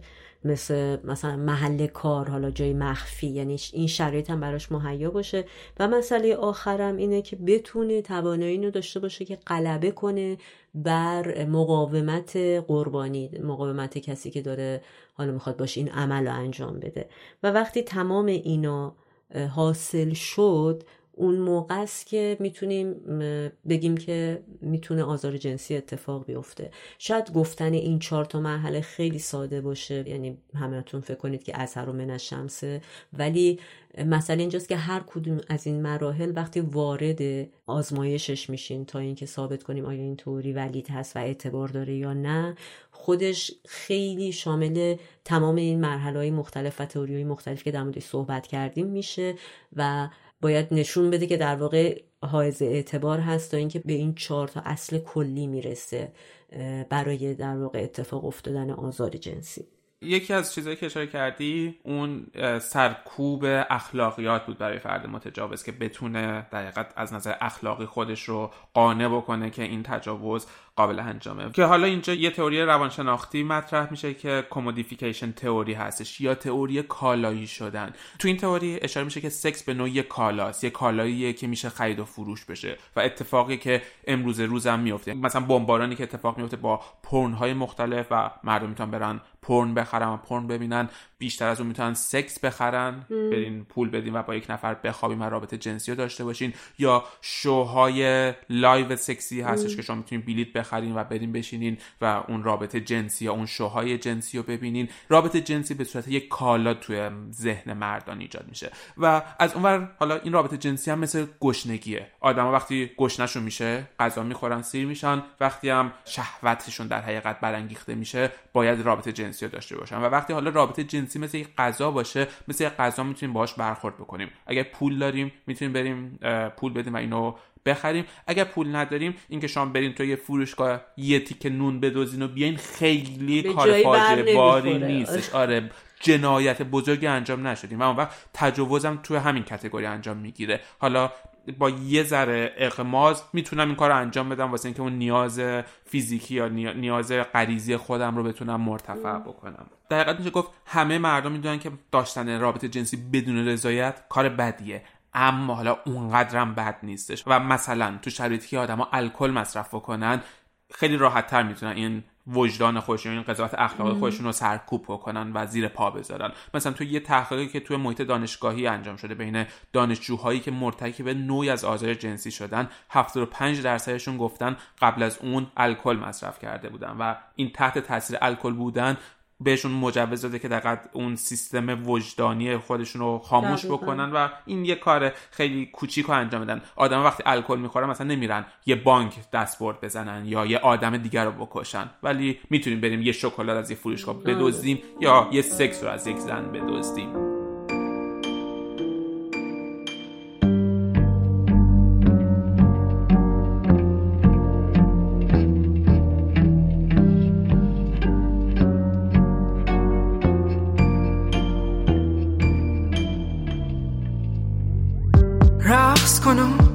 با من بخند، با غم من،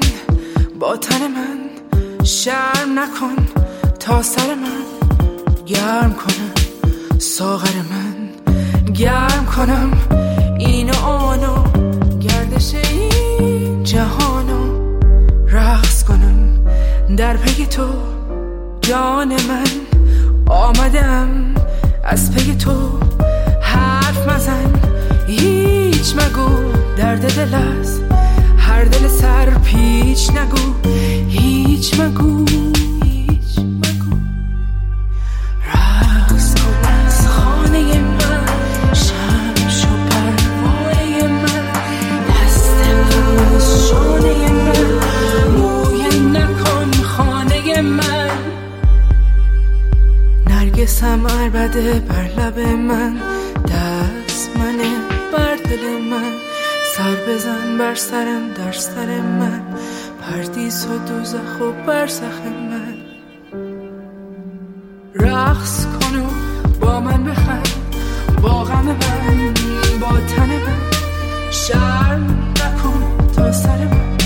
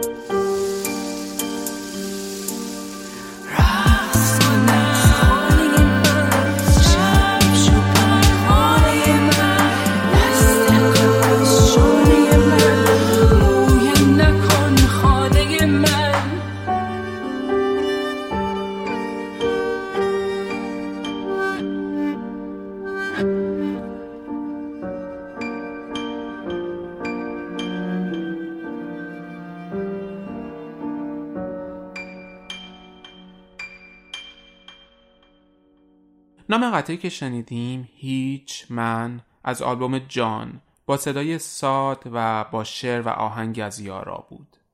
حالا یکی دیگه از ریشه‌هایی که به نظر شخصی من میتونیم تو جامعه ایران واسه این قضیه بیان بکنیم اتفاقیه که توی مدارس ما و منحصرا توی مدارس پسرونه اتفاق میفته. یه چیزی که خیلی رایجه تو مدارس پسرونه بهش میگن شوخی دستی یا اون چیزی که انگوش کردن هم دیگه است. اتفاقیه که مثلا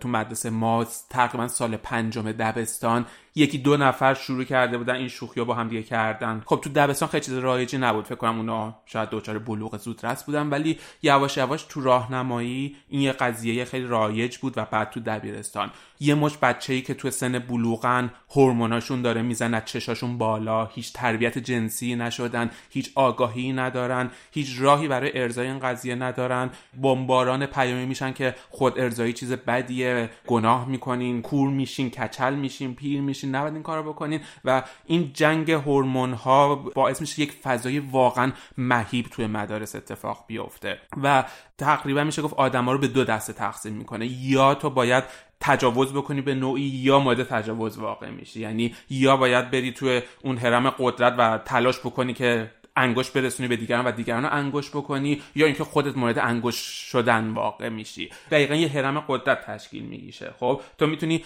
کف اون هرم باشی یا شاید خیلی آدم باشعوری باشی یا خیلی مثلا تربیت جنسی درستی داشته باشی، نخوای تو این بازی قرار بگیری، خب دیگه فقط قربان قرار میگیری. قضیه اینه که حالا آدما باید تلاش بکنن خودشون رو تو این هرم بکشن بالا دیگه، حتی خلاف میلشون، حتی اگر تو نه علاقه به این کار داری نه چیزی داری، ولی یا باید تمام مدت قربانی باشی و بترسی از اینکه این اتفاق واسط بیفته، یا باید تلاش بکنی خودتو بکشونی به بالای اون هرم. حالا بالای اون هرم رفتنم چه اینه که بری با گروه‌های قدرتمندتر توی یه گروه قرار بگیری و اون وقت شروع کنی تحقیر کردن اون آدمایی که کف اون هرمن، یا اینکه خودت اون کف قرار بگیری دیگه. مثلا من خودم تجاوز رو توی مدرسه پسرونه به صورت کامل، یعنی تجاوزی که عمل جنسی انجام بشه، من مشاهده نکردم یا تجربه ازش نشنیدم تو مدارس خودم، ولی مثلا همین روزها تو توییتر یا آدم‌ها از تجربهشون میگفتن که تو مدارسشون خیلی راحت این روابط جنسی تو همین هرم قدرت شکل گرفته بودش. مثلا یک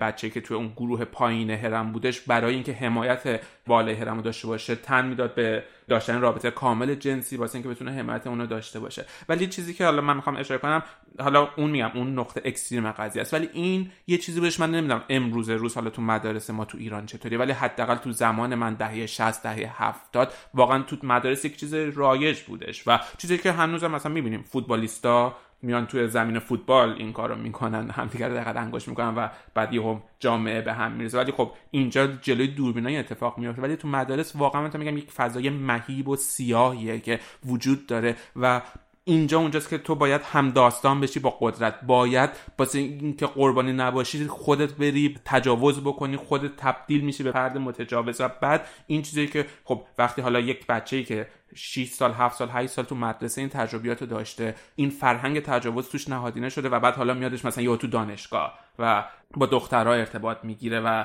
میدونی و هیچ وقت هم گفتم دیگه یاد نگرفتیم که باید رضایت طرفو چیز کنیم، از اونم یاد گرفتیم که آره هر وقت بخوای میتونی انگوش برسونی و بعد این اتفاقی میفته که بعدن خیلی از ماها میتونیم تبدیل به متجاوز بشیم یا حالا اون آزارهای جنسی رو انجام بدیم. به هر حال یعنی اون منع فکری و ذهنی رو نداریم در مورد این قضیه. از اونور خب طبق آمارم بیشترین قربانی تجاوزهای جنسی زنان هستن، ولی واسه میگم که مثلا تو ایران بچه‌ها قبل از سن 18 سالگی تو همون دوران بلوغشون نوعی از آزارهای جنسی رو تجربه کردیم. یعنی مثلا خود من نوعی از آزارهای جنسی رو توی اماکن عمومی تو تاکسی مثلا تجربه کردم، مالیدن و این اتفاقا که توسط آدمای بالغ اتفاق میافتاد، ولی چیزیه که خب واسه زنان همیشه این وجود داره چون که آسیب پذیرترن یا راحت تر بهشون میشه دست درازی کرد. ولی برای پسران هم این تجاوزها وجود داره، ولی تو دورانی که بچه تر هستن، بعد از اینکه به سن بلوغ برسن و دقیقاً بزرگ شن دیگه میتونن باهاش مقابله بکنن. دقیقاً. و مثلا حالا تو آمریکا آماری که داریم 3% از مردان تجاوز کامل جنسی رو تو زندگیشون تجربه کردن حداقل یک بار، و از اون ور از هر 10 مردی که مورد تجاوز واقع شده فقط 1 نفر گزارش تجاوزش رو به پلیس ارائه میده. آره، ولی هرچند برای مردا در واقع اینطوری که تو داری میگی تو سین کودکی به صورت شاید لمسی تر اتفاق بیفته این مسئله، ولی فرقی که فکر میکنم در مورد خانوما وجود داره اینه که برای دخترها حالا از کوچیکی، از سن خیلی کم که شروع میشه، به محض اینکه تو نشانه های اولیه بلوغ تو پدیدار میشه، شروع میشه سیل مطلق گفتن. و من حتی در مورد خودم اینو خیلی به وضوح یادمه که وقتی که مثلا شاید اول راهنمایی این حدودا بودم، از اولین مطلقی که یه پسری به من گفت حتی هیجان زده شدم و احساس خوبی بهم دست داد، که یادم نزدیک چهارشنبه سوری بود و پسرها ترقه و نمیدونم چیچی و اینا مینداختن زیر پای دختر و از این حرفا، ولی اولین کلمه‌ای که شنیدم برای من خیلی مثلا یه احساسی بود که اوکی پس من دیده میشم. یعنی انگار که تعریف دیده شدن تو جامعه ما مساوی بود با اینکه مطلق بشنوی، یعنی بزرگی و مثلا داری جز آدم ها میشی. و همینطور ادامه داشت این مثلا، یعنی انقدر من فکر میکنم که عادیه که دیگه از یه جایی به بعد مغز عادت میکرد که مطلق رو ایگنور کنه. یادم من توی دوره های خودم خیلی درگیر این مسئله بودم که مثلا بزرگتر که شده بودم 16-17 سالگی، فکر میکردم که باید آیا جواب مطلق گوینده رو داد یا نداد. و یه مدت مثلا میشنیدم که میگفتن نه باید فقط سکوت کنی، رد شی، اون خودش بیخیال میشه. و خلاصه امتحانای مختلف، یعنی استراتژی مختلفی رو تو مقاطع مختلف انتخاب می‌کردم. باز همینطور هر چقدر که بزرگتر می‌شدی بیشتر می‌شد این مسئله، یعنی به قدری که دیگه به نظر یه چیز عادی میومد. ولی یه چیزی که برای من خیلی اذیت کننده بود، من چون خیلی علاقه به خوندن و آواز خوندن و اینا داشتم، خیلی وقتا تو کوچه خیابونم تو از سر کار برمیگشتم در حال خوندن بودم با خودم. البته نه اینکه خوندن خیلی با صدای بلند و اینا، ولی در حدی که گوش خودم رو بشنوه. و این انقدر برای من مشکل ساز بود. اگر به تصادف پسری مردی رد می شد از کنار من، به محض این که می شنید فکر می کرد من دارم به این پالس میدم که مثلا آره بیا، و دنبال من راه می افتاد. من یادم مثلا رو پل آبر، حتی خیلی وقتا برای اینکه این کار رو راحت تر بکنم جلو عقبمو نگاه می کردم ببینم هیچ کس نیست، حالا بخون. می خوندم، بعد مثلا تصادفی میدم او یکی داره از این ور میاد، و در اکثر موارد منجر میشد به اینکه اون فکر میکرد این یک پالس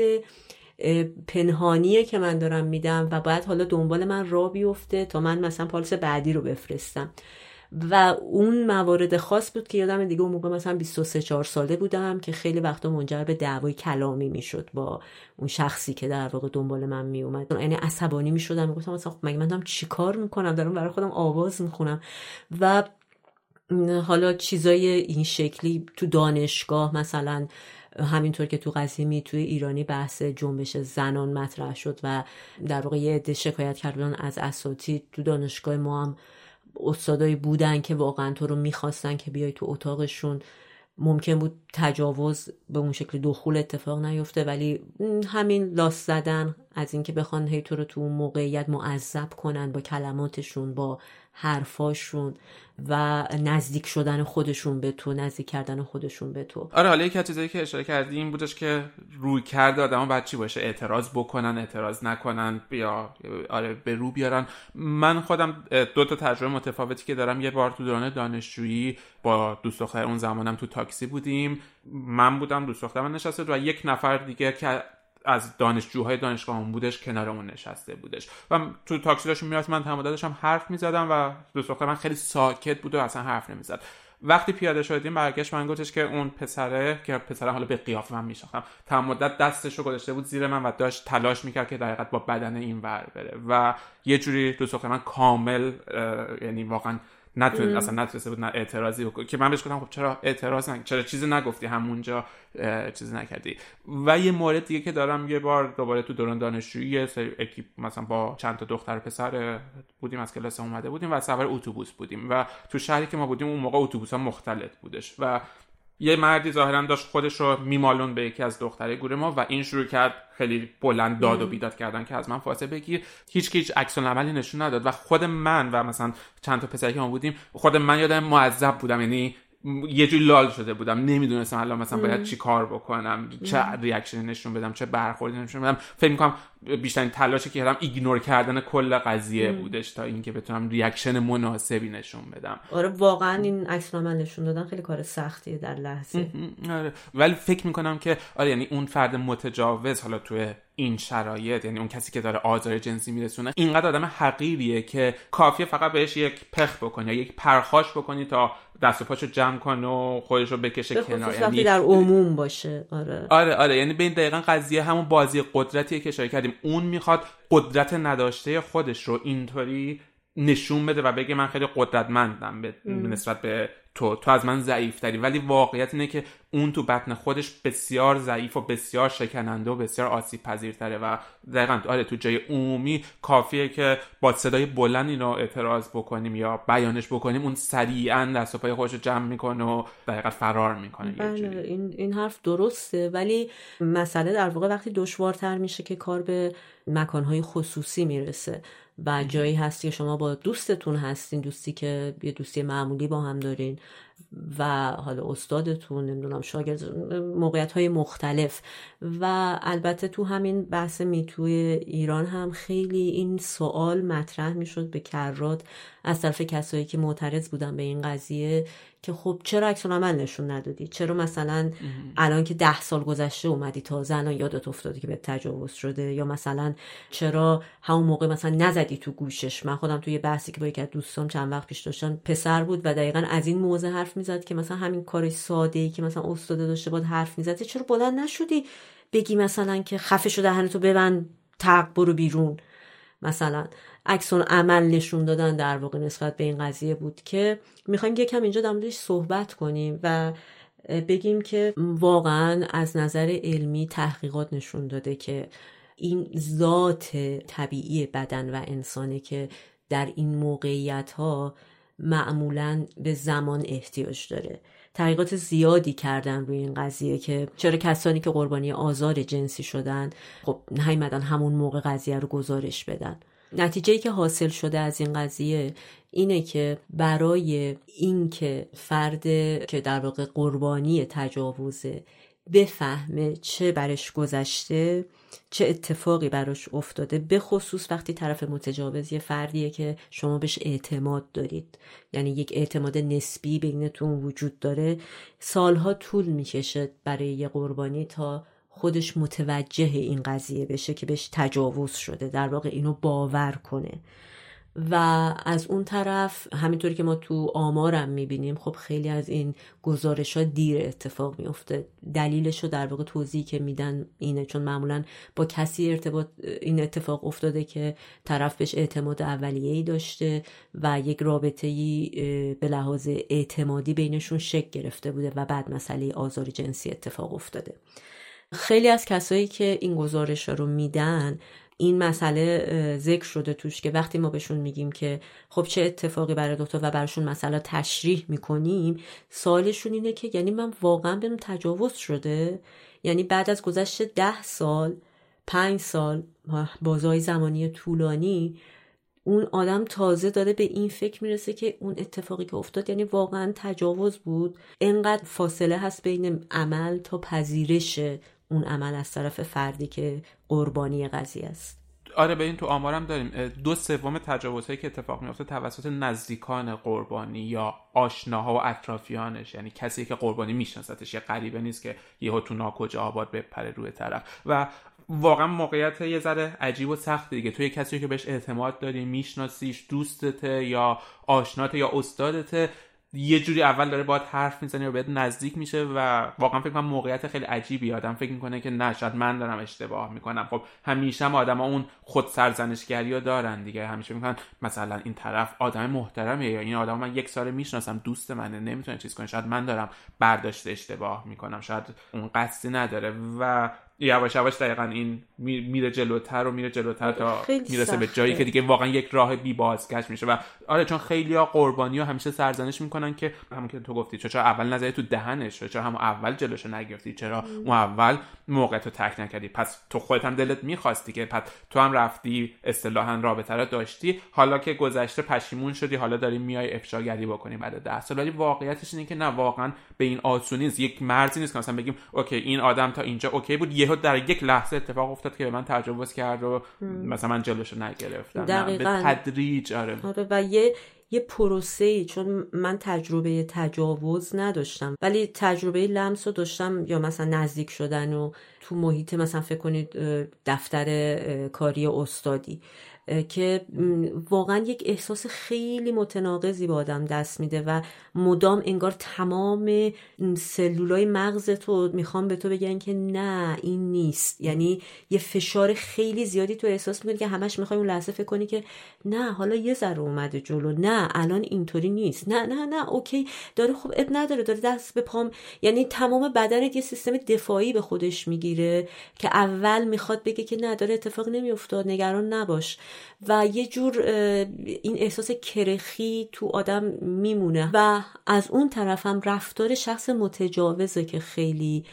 مهمه، رفتار شخص آزارگره، حالا ما هم هی سعی می‌کنیم این ترم رو درست استفاده کنیم، اونم اینه که معمولاً اینا دوتا حربه دارن برای انجام دادن این قضیه، یا خیلی از سر شوخی برگزار میکنن، یعنی معمولاً خیلی با شوخی و خنده و دارن حرف میزنن میخندن میان جلو، یا اصلا یه جوری هن که انگار اصلا دارن کاری نمیکنن. و همینطور عکس العمل بعدش، یعنی وقتی که تموم میشه شما مثلا فردا اون آدمو دوباره میبینی، یا آنچنان جدیه که تو به عقل خودت شک میکنی، یعنی فکر میکنی این با من این کارو کرد، این بود اصلا واقعا، و قضیه رو اصلا به روی خودش نمیاره که چیزی اتفاق افتاده. یا اگر مثلا احساس کنی که باید بحث این قضیه رو با تو باز کنه، تمام هم و غمش اینه که بگی چیزی نبود، من که کاری نکردم، یعنی یه جور موضع انکار دارن روی این قضیه و تو هم تمام مدت دوست داری که اینو باور کنی که واقعا چیزی نبوده تا خودتو نجات بدی از این آشوب فکری که دوچارش شدی. و از اون طرف حالا خیلی‌ها دقیقاً به همین مسئله دیگه اشاره میکنن، میگن که اوکی این اتفاق افتاد، تو هم نتونستی اون موقع مثلا به هر دلیلی گزارش بدی، چرا همچنان تو رابطه موندی با اون آدم؟ این یه نکته‌ای که سر سارا امامیطلی هم یه توییتیشون بعدش ازش در اومد که مثلا 3-4 سال پیش تماسی داشته، توییتی از آیدین آغداشلو کرده که مثلا ازش اینو پرسیدم، گفتن آها تو تا همین 4 سال پیش هم با این آدم در ارتباط بودی. فارغ از این که واقعا چه اتفاقی بین آیدین آغداشلو و سارا امامیطلی افتاده، اما این هم بازم یکی از نتایج مسئله آزار جنسیه، یعنی اون آدمی که آزار دیده برای اینکه این مکانیزم دفاعی خودشون نگه داره سعی میکنه که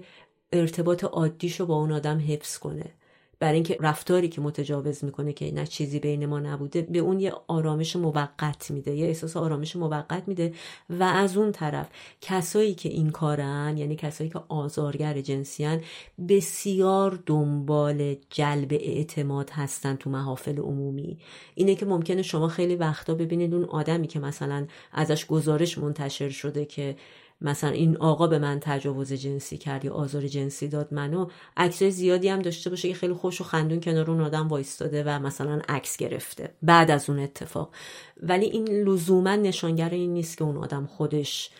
اوکی بوده با این قضیه. اون همون پروسه درگیریه که با خودشون پیدا میکنن و معمولا این آدم ها ممکنه در محافل عمومی در کنار اون آدم دیده بشن، ولی اصولا از خلوت کردن با اون آدم دیگه اجتناب میکنن، یعنی به عنوان یه مکانیزم دفاعی. یه کامنت دیگه‌ای که در واقع به آدمایی که مورد آزار جنسی قرار گرفتن داده میشه اینه که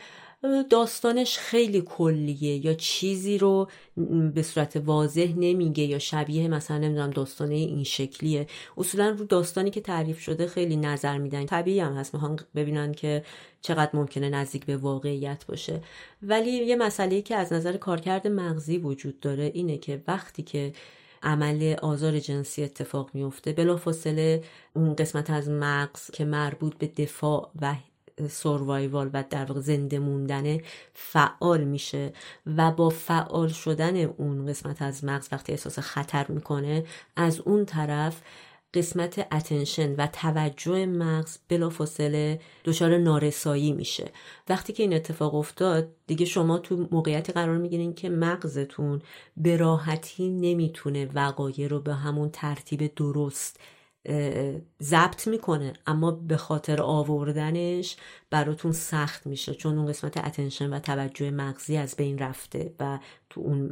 حالت کار نمیکنه. به خاطر همینه که شما از خیلی از قربانی‌ها میتونین داستانهایی رو بشنوید که اینجوری باشه که مثلا خیلی به صورت دیتیل بتونه فرزن اگر روی میز این اتفاق افتاده باشه در مورد اشیایی که روی اون میز وجود داشت میتونه حرف بزنه، ولی در مورد این که مثلا اول لباسشو در آورد بعد مثلا این اتفاق افتاد یا نمیدونم چی میشنی چه ساعتی بود توالی اتفاقات ممکنه درست حسابی یادش نیاد و یک بیان گنگی داشته باشه از این مسئله. و مسئله آخره که اتفاقا خیلی بهش اشاره میشه این مسئله عکس‌العمل فیزیکی نشون دادنه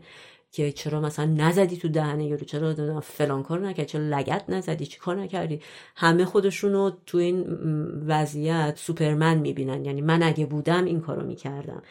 و خیلی راحت، واقعا میتونم بگم خیلی راحت این حرفو میزنن و انتظار دارن که آره تو بعد الان اینجا یه سوپرومنی بشی، بزن همه رو سرویس کنی و خیلی تمیز بیای بیرون، بعدم خاک دستاتو بتکونی. ولی واقعیت اینه که دوباره سیستم مغزی اینجوری عمل نمیکنه. اولین تأثیری که وقتی شما احساس خطر میکنید، حتی خطرهای طبیعی، اگه دقت کرده باشین تو خیلی از موقعیت‌ها مثلا شما میبینین یه بچه‌ای داره میفته ولی یک لحظه نمیتونید عکس‌العمل نشون بدید، یه لحظه لخت میشین، زمان میبره تا اینکه شما بتونید به سرعت عکس‌العمل نشون بدین. و حالا آدمای خیلی کمی هستن که تو این لحظات میتونن در لحظه خوب عکس‌العمل نشون بدن. تو مسئله آزار جنسی این تشدید میشه، یعنی وقتی که آزار جنسی داره اتفاق میفته مغز بلافاصله اول وارد اون فاز باور نکردن میشه و چون مسئله طولانیه، مثل یک صحنه نیست، مثل یک لحظه نیست که شما ببینید بچه اومده، بعد کاملا داره در ارتباط با شما اتفاق میفته. اون قسمت از مغز که در واقع مسئول فرمان دادن به عضلات و فعال کردن اوناست، دقیقاً تحقیقات نشون داده که تو این قضیه، در خلال این قضیه کنسل میشه، بدن حالت کرختی واقعاً به خودش میگیره. و اتفاقاً همین از کار افتادگی و کرخی که به آدم دست میده در خلال این قضیه اسباب سرزنشی میشه که بعداً خود آدم با خودش پیدا میکنه و همش فکر میکنه چرا من اون لحظه اینطوری شده بودم، چرا نتونستم فلان کارو بکنم. یعنی خود اون قربانی هم دوباره با این مسئله درگیر میشه. و خیلی هم مهمه که اینو اضافه کنیم که با همه این حرفا خیلی ها میتونن ادعا کنن که اوکی مثلا همه این شرایطی که میگی رو همه به عنوان بهانه میتونن بگن که آره خب ما هم اون موقع فلان شده بودیم، نتونستیم دفاع کنیم، فلان اتفاق افتاد و تمام این توضیحاتی که من دادم میتونه دلیلی باشه برای اینکه اتفاقا اون قضیه غلطه و دارن تهمت میزنن و سوء استفاده میکنن. ولی همینجا فقط این توضیح رو بدیم که آمار نشون داده که میزان گزارشاتی که به ناحق بوده و تهمت زننده بوده و در واقع واقعیت نداشته تو گزارشاتی که در ارتباط با آزار جنسی بسیار پایینه. به صورت میانگین شاید بشه با حدود 4% از کل گزارشاتی که میشه گزارشاتی هن که مبنای واقعیت ندارن و در یه سری از کشورها حتی این عدد حدود 2%. اینجوری نیست که مثلا توی کشوری بالا و پایین باشه به این معنی. البته همینجا بگم که باور عمومی ولی این نیست، باور عمومی ظاهرا وجدان عمومی انگار اول فرضو بر این میذاره که این داره تهمت میزنه، دروغه، اگه دروغ نیست بیاد مثلا اثبات کنه. همون مسئله‌ای که توی قضیه دفاع هم اتفاق میفته. مثلا من نمیدونم چرا وقتی که یکی کیف آدمو میزنه هیچکس به آدم نمیگه که چرا نپریدی دزدر خفه کنی، ولی وقتی یکی به تجاوز میکنه مثلا میگه که چرا نزدیش. یعنی این دوتا اینقدر واقعا با هم فرق دارن. مثلا توی یه پرسشنامه دیگه از آدم‌ها در مورد این اتهاماتی که به افراد مشهور زده میشه پرسیدم و از هر 20 زن یک نفرشون معتقد بودش که اینا دروغه و از هر 12 مرد یک نفرشون معتقد بودن که دروغ این تهمت‌ها فقط به خاطر به شهرت رسیدن یا به پول درآوردنه. اما بعدش تو سال بعد ازش پرسیدن تا به حال آیا خود شما مورد یک همچون اتهامی قرار گرفتیم و 1% از زنان و 2% از مردان گفتن که آره مثلا واسه اونا به همچون چیزی اتفاق افتادش. یعنی آره در نهایتش اینه که فکر میکنم این قضیه اینقدر دردناکه که هیچ کسی برای به شهرت رسیدن یا به دست آوردن پول، هیچ کسی وقتی میگیم آدم عادی یا اکثریت اجتماع، واسه یه همچون چیزایی نمیادش یک همچون قضیه‌ای رو مطرح بکنه. ولی حالا یه مسئله دیگه که مطرح میشه اینه که وقتی که پای هنرمندان میادش وسط، پای افراد شناخته شده و مشهور میاد وسط، وظیفه ماها، ما شهروندای عادی، ما مخاطب‌های اون هنرمند یا طرفداران اون هنرمند چیه؟ باید با اثر اون هنرمند چی کار بکنیم؟ ولی قبل از اون حالا من میخوام یه سوال از تو بپرسم. فرض کنم چند روز دیگه اسم منم بیادش بیرون به عنوان کسی که مثلا چند 5 سال قبل نوعی از تجاوز یا آزار جنسی رو انجام دادم. برخورد خود تو نسبت به این قضیه چیه؟ توی 2 فاز مختلف، یکی فاز رابطه دوستانه‌ای که با هم دیگه داریم و بعدش قضیه همین پادکستی که با هم دیگه داریم. خودت تو چی فکر می‌کنی؟ چی کار می‌کنی؟ خب امیدوارم برداشت، یعنی شنونده‌ها برداشت شخصیتی نکنن از حرف من، ولی من معمولا فکر نمی‌کنم خیلی تعجب کنم، نه به خاطر اینکه تو رو جوری می‌شناسم که مثلا بهت احتمال این مسئله رو میدم، ولی من کلا فکر میکنم که انقدر آدما پیچیدن که میتونه این ارتباط در مورد حتی نزدیکترین کسای آدمم این اتفاق بیفته و مثلا برخورد اولیم خب حتما اولش یه ای داره، ای بابا ای فلان. ولی ببین همونطور که گفتم من فکر میکنم مرد ایرونی،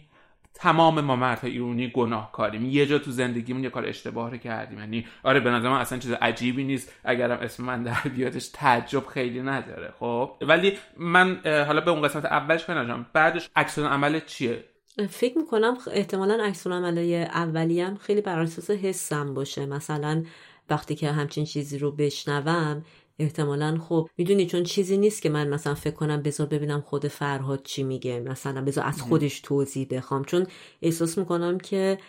توضیحی که تو بدی زیاد چیزی رو عوض نمیکنه، یا حالا انکار میکنی یا مثلا میگی که تو اون شرایط اینجوری بودم اونطوری بودم مثلا. و فکر میکنم عکس العمل اولیم اینه که خب نخوام مثلا تا یه مدت بود ارتباط داشته باشم یا مثلا ببینم تو اصلا پادکست با هم ضبط کنی پادکست که میره رو هوا فکر میکنم برای همیشه. یعنی ببین از نظر خود من یه آدمیام که من فکر میکنم که مثلا آدم باید تا جایی که ممکنه حرف و عملش رو به هم نزدیک کنه، سعیم تو زندگی اینه. و وقتی مثلا من و تو این همه اپیزود در مورد چیزهای مختلف این شکلی حرف زدیم و مثلا همین اپیزود فکر کن و مثلا من فکر کنم که خب اصلا آیا اعتمادی وجود خواهد داشت بعد از این که کسی اصلا بخواد به ما گوش بده؟ یعنی فکر کنم این میره زیر سوال. خب ببین آره قضیه همینه، یعنی دقیقاً چیزی که گفتی. حالا در مورد پادکست مثلا ما نشستیم اینجا در مورد تجاوز حرف میزنیم و بعد در بیاد مثلا من 2 هفته قبل یا 3 ماه قبل به یک نفر به نوعی تجاوز کردم یا آزار جنسی رسوندم، این فاجعه است، هیچ بحثی توش نیست. ولی مثلا 15 سال قبل که من آدم ناآگاهی بودم، مطمئنا آدمی نبودم که فکر امروزمو داشته باشم، آگاهی امروزمو داشته باشم، شاید مرتکب یه اشتباهی شده باشم. اینجا اونجاست که یه ذره حالا کل این قضیه واسه من عجیب میشه. یعنی همه ما آدما هیچ کدوم معصوم که نیستیم، همه ما به نوعی اشتباهاتی رو توی زندگیمون انجام دادیم، حالا چه آدم عادی باشیم چه هنرمند. ولی حالا اینجا حالا من و تو که خیلی آدمای چیزی نیست، ولی می‌خوایم در مورد حالا هنرمندها، آرتیست‌ها صحبت بکنیم. به هر حال اون آرتیستم مثل آدم عادیه، یه سری اشتباهاتی کرده، یه سری کارهای غلطی تو زندگیش داشته و یه سری هنری رو آفریده. درسته حالا این قضیه میتو و این قضیه آزارهای جنسی این چند وقت اومده رو، ولی آیا این باید باعث بشه که همه قضیه اون هنرمند، تمام آثار هنری اونو از بین ببریم یا نابود کنیم یا بایکوتش کنیم و فراموشش بکنیم و بذاریمش کنار؟ یعنی از زوایای مختلف میشه به این قضیه نگاه کرد. آیا ما وقتی میخوایم یه اثر هنری رو درک بکنیم و تحلیل کنیم، ازش لذت ببریم، آیا شخصیت اون هنرمند رو باید بذاریم وسط، شخصیت اون هنرمندم وارد اثر هنریش بکنیم؟ آیا اگر بخوایم این کارو بکنیم، اون هنرمند یک اشتباهی در زمانی از زندگیش انجام داده، آیا این باعث میشه که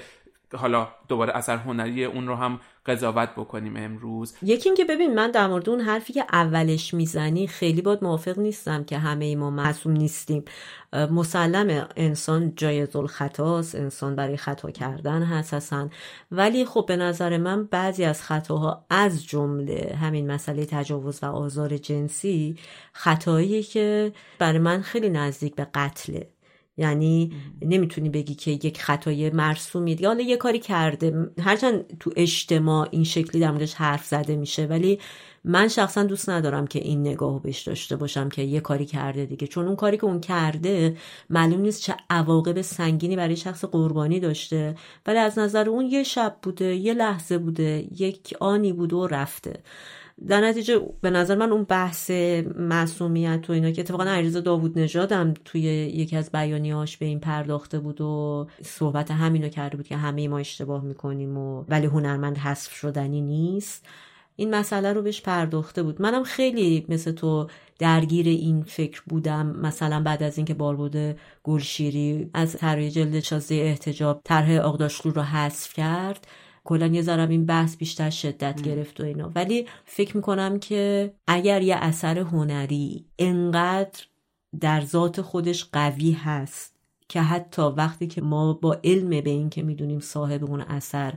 مثلا همچین عملی ازش سر زده، ولی همچنان نگاهش میکنیم و توانایی لذت بردن از اون اثر هنری رو داریم، حالا میخواد موسیقی باشه، میخواد نقاشی باشه یا هر چیز دیگه ای، اگر همچنان توانایی لذت بردن از اینو داریم با علم به این اتفاق، بذار لذت ببریم. یعنی من اینطوری نگاهش میکنم به صورت شخصی خودم، ولی فکر میکنم میشه دلایلی هم آورد که واقعا شاید اگه ما واقعا دلمون برای هنر میسوزه، بله دلایل وجود داره که میگن به اون دلایل باید بایکوت کنید این افراد رو. ببین آره، یعنی منم باید موافقم، آزار جنسی یا تجاوز جنسی قضیه خیلی کوچیکی نیستش که بگیم آره حالا اتفاق افتاده، و از اون ور همونطور که از اول تاریخشو گفتیم این یه قضیه جدید نیست، هزاران هزار سال مردان تجاوز کردن به زنان و دقیقاً این ذات اون جامعه مرد سالار ماست و امروز توی این زمان این نسل مردان در حقیقت دارن به درستی تقاص تمام اون مرد سالاری که تو هزاران سال ازش سوء استفاده کردیم و یه جوری دارن پس میدن یا داریم پس میدیم و تا به اون مساوات برسیم. یعنی از یه وری من آره موافقم که چندم وقتی آقای ایکس متهم میشه به این قضیه تجاوز جنسی، هزار هنرمند دیگه هم این کار رو توی سالهای گذشته کرده بودن ولی رفتن و مردن ولی این امروز در حقیقت داره فقط تقاص خودش رو پس نمیده، داره تقاص تمام اونا رو پس میده. ولی از اون ور قضیه‌ای که هستش، اگر قرار بودش که همین امروز ما بیایم آثار هنری افراد متجاوز رو جمع بکنیم، واقعا شاید یه جوری موزه های ما باید خالی از آثار هنری می بودش. مثلا گوگن، نقاش پست امپرسیونیسم فرانسوی، کسی بوده که خانواده خودش رو ترک کرده، با دختران زیر سن رابطه جنسی داشته و بهشون بیماری سیفلیس رو داده. یا مثلا کاراواجو، یکی از آرتیستایی که اثر بسیار عظیمی توی رنسانس هنری داشته، متهم به کشتن یه دونه فاحشه. یا مثلا پیکاسو، آدمی که میدونیم از زنان سوء استفاده میکرده و رابطه بسیار ناسالمی با زنان داشته و یعنی این لیست واقعا فکر کنم بی انتهاست بین نقاش ها، آرتیست ها و هنرمندانی که توی 300-400 سال گذشته داشتن زندگی میکردن. و اگه ما امروز بخوایم بگیم که باید آثار هنری اینا از موزه ها جمع بشه، تقریبا باید موزه های ما خالی باشه و یه جوری ما اون هنرمند رو داریم حالا محکومش میکنیم، ولی در نهایت داریم انگار مخاطب رو محکوم میکنیم و محروم میکنیم از به دست آوردن اون هنر، از دیدن اون هنر. از اون ور من فکر میکنم که شاید این حرفم خیلی بیرحمانه باشه، ولی من میکنم قربانی تجاوز جنسی آره واقعا زندگی شاید داره دگرگون میشه، خب نابود میشه، ولی وقتی در طول اعصار نگاه بکنیم 100 سال دیگه هیچ کس، یعنی اون یک فرد اهمیتی نداره در مقابل اتفاقی که تو هنر افتاده یا اون اثر هنری که به وجود اومده و موندگار شده. 300 سال دیگه اگر اثر هنری آغداشلو ماندگار شده باشه، هیچ کسی فکر نمی‌کنه که آغداشلو در 300 سال قبل به یک زن یا 100 زن تجاوز کرده بودش. همه فکر می‌کنن که این اثر هنری چقدر چیز مهمیه، همونطور که ما امروز هم به پیکاسو یا نقاشان دیگه فکر نمی‌کنیم که چه جنایت‌هایی یا چه کارهای مرتکب شدن، چه کارهای غیر انسانی انجام دادن، یا مثلا چیزی که توی جنبش سیاهان الان داریم میبینیم که حالا شروع شده که هنرمندانی که مثلا برده‌داری میکردن تو اون زمان الان بیایم اونا رو محکوم بکنیم. ولی فکر میکنم در نهایت اصالت اون اثر هنری خیلی مهمتره از اون حواشی که حول هنرمند هست، چون هنرمند میمیره، تموم میشه، 10 سال 20 سال 30 سال شخصیتش مطرحه، بعد از اون دیگه یه اسم دیگه مهم نیست، خود اثر هنریه که ذات خودش داره ادامه حیات خودش رو میده. آره این حرف درسته، یعنی اون اثر هنری حالا کار خودش اگر به اندازه کافی قوی باشه واقعا کار خودش رو میکنه، فارغ از این که حالا کی خلقش کرده. ولی به نظر من مقایسه آدمایی مثل گوگن، کسی که اون زمان زیست کرده، مثل یه تجربه استاتیک و با یه تجربه داینامیک مقایسه کردنه. یعنی چون ما در اون دوره نبودیم، در حوزه زیستی اون آدم نبودیم، نمیتونیم الان حکم بدیم که چون اون موقع این کارو میکرد آثارشو بیاریم بیرون. یعنی یه چیزی که تموم شده، مثل که یه آدمی که مرده ولی خودش قتل کرده، ما چجوری میتونیم دوباره بکشیمش یا دوباره مجازاتش کنیم، میدونی؟ ولی وقتی که یه چیزی که داره در لحظه اتفاق میفته، فکر میکنم به نظر من اگر اون هنرمند واقعا هنرمند باشه که آثارش خواهد موند، یعنی الان و هیچ زمانی فکر نمی‌کنم بشه چیزی رو هنری رو مخفی کرد. یعنی یک اثر هنری رو شما بذارین چطوری مخفیش کنید؟ کمتر بهش توجه کنید. اگر اون ذاتو داشته باشه احتمالاً پیش خواهد رفت برای خودش، مخصوصاً که الان ما داریم در مورد اسامی خیلی شناخته شده صحبت می‌کنیم. ولی هیچ بد نیست به نظر من این به عنوان یه ترمز تو جامعه حرفه‌ای هنری مطرح بشه، به عنوان یک عاملی که هنرمند جماعت ما حواسشون به این قضیه باشه، چرا که به نظر من این میتونه ضد خود هنرم عمل کنه. یعنی چه بسا هنرمندان صاحب نامی که از این قضیه سوء استفاده میکنن، خود عملشون باعث شه خیلی عظیمی از بچه‌هایی که واقعا استعداد دارن و میخوان تن ندن به این روابط، نقاشا، نمیدونم، بازیگرا، موزیسین‌ها، کسایی که واقعا استعداد بسیار زیادی دارن ولی میخوان وارد این بازی نشن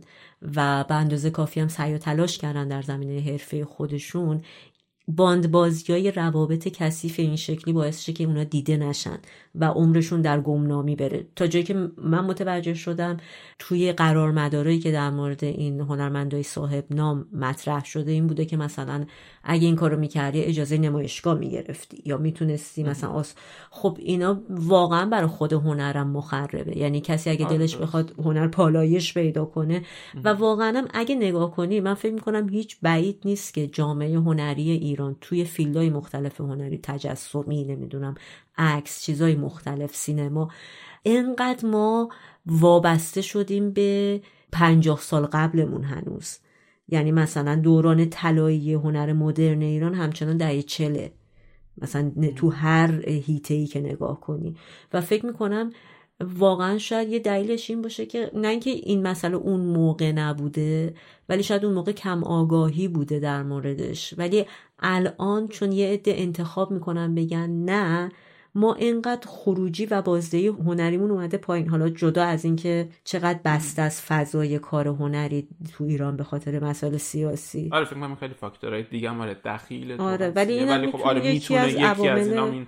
آره حلقه بسته قدرتی باشه که هنرمندا گرفتن و یه جایی دارن از این فضای سوء استفاده میکنن. آره دقیقاً. آره ولی هم مثلا دوباره از اون ور قضیه که هست، مثلا در مورد هاروی واینستین همون تهیه کننده آمریکایی، بایکوت کردن این شاید باعث شدش که خیلی شغل‌ها و خیلی از بیزینس‌هایی که در کنار این بود و خیلی از اون آدما مثلا اون هنرپیشه‌ها قربانیای همین آدم بودن، ولی در عین حال کارشون رو از دست دادن به خاطر اینکه این آدم بایکوت شد و دیگه نتونست چیز کنه. یا مثلا وقتی یک هنرپیشه، حالا مثلا ما توی صنعت سینمای آمریکا حرف میزنیم، اینطوری بایکوت میشه مثلا هنرپیشه مثل کوین اسپیسی، کلی شغل در کنار این از بین میره، چون که این یه سری مثلا استایلیست داره، هیر استایلیست داره، طراح لباسش، وکیلش، مدیر برنامه‌اش و تمام این آدم‌ها بدون اینکه هیچ نقشی تو این قضیه داشته باشن قربانی این قضیه میشن. یا وقتی در مورد هنرمند حرف زدیم، آره هنری که خلق شده از بین نمیره، شاید دوباره 100 سال بعد اگر ارزش داشته باشه بیادش رو، ولی فرض کنیم موزیسیانی که امروز داره کار میکنه و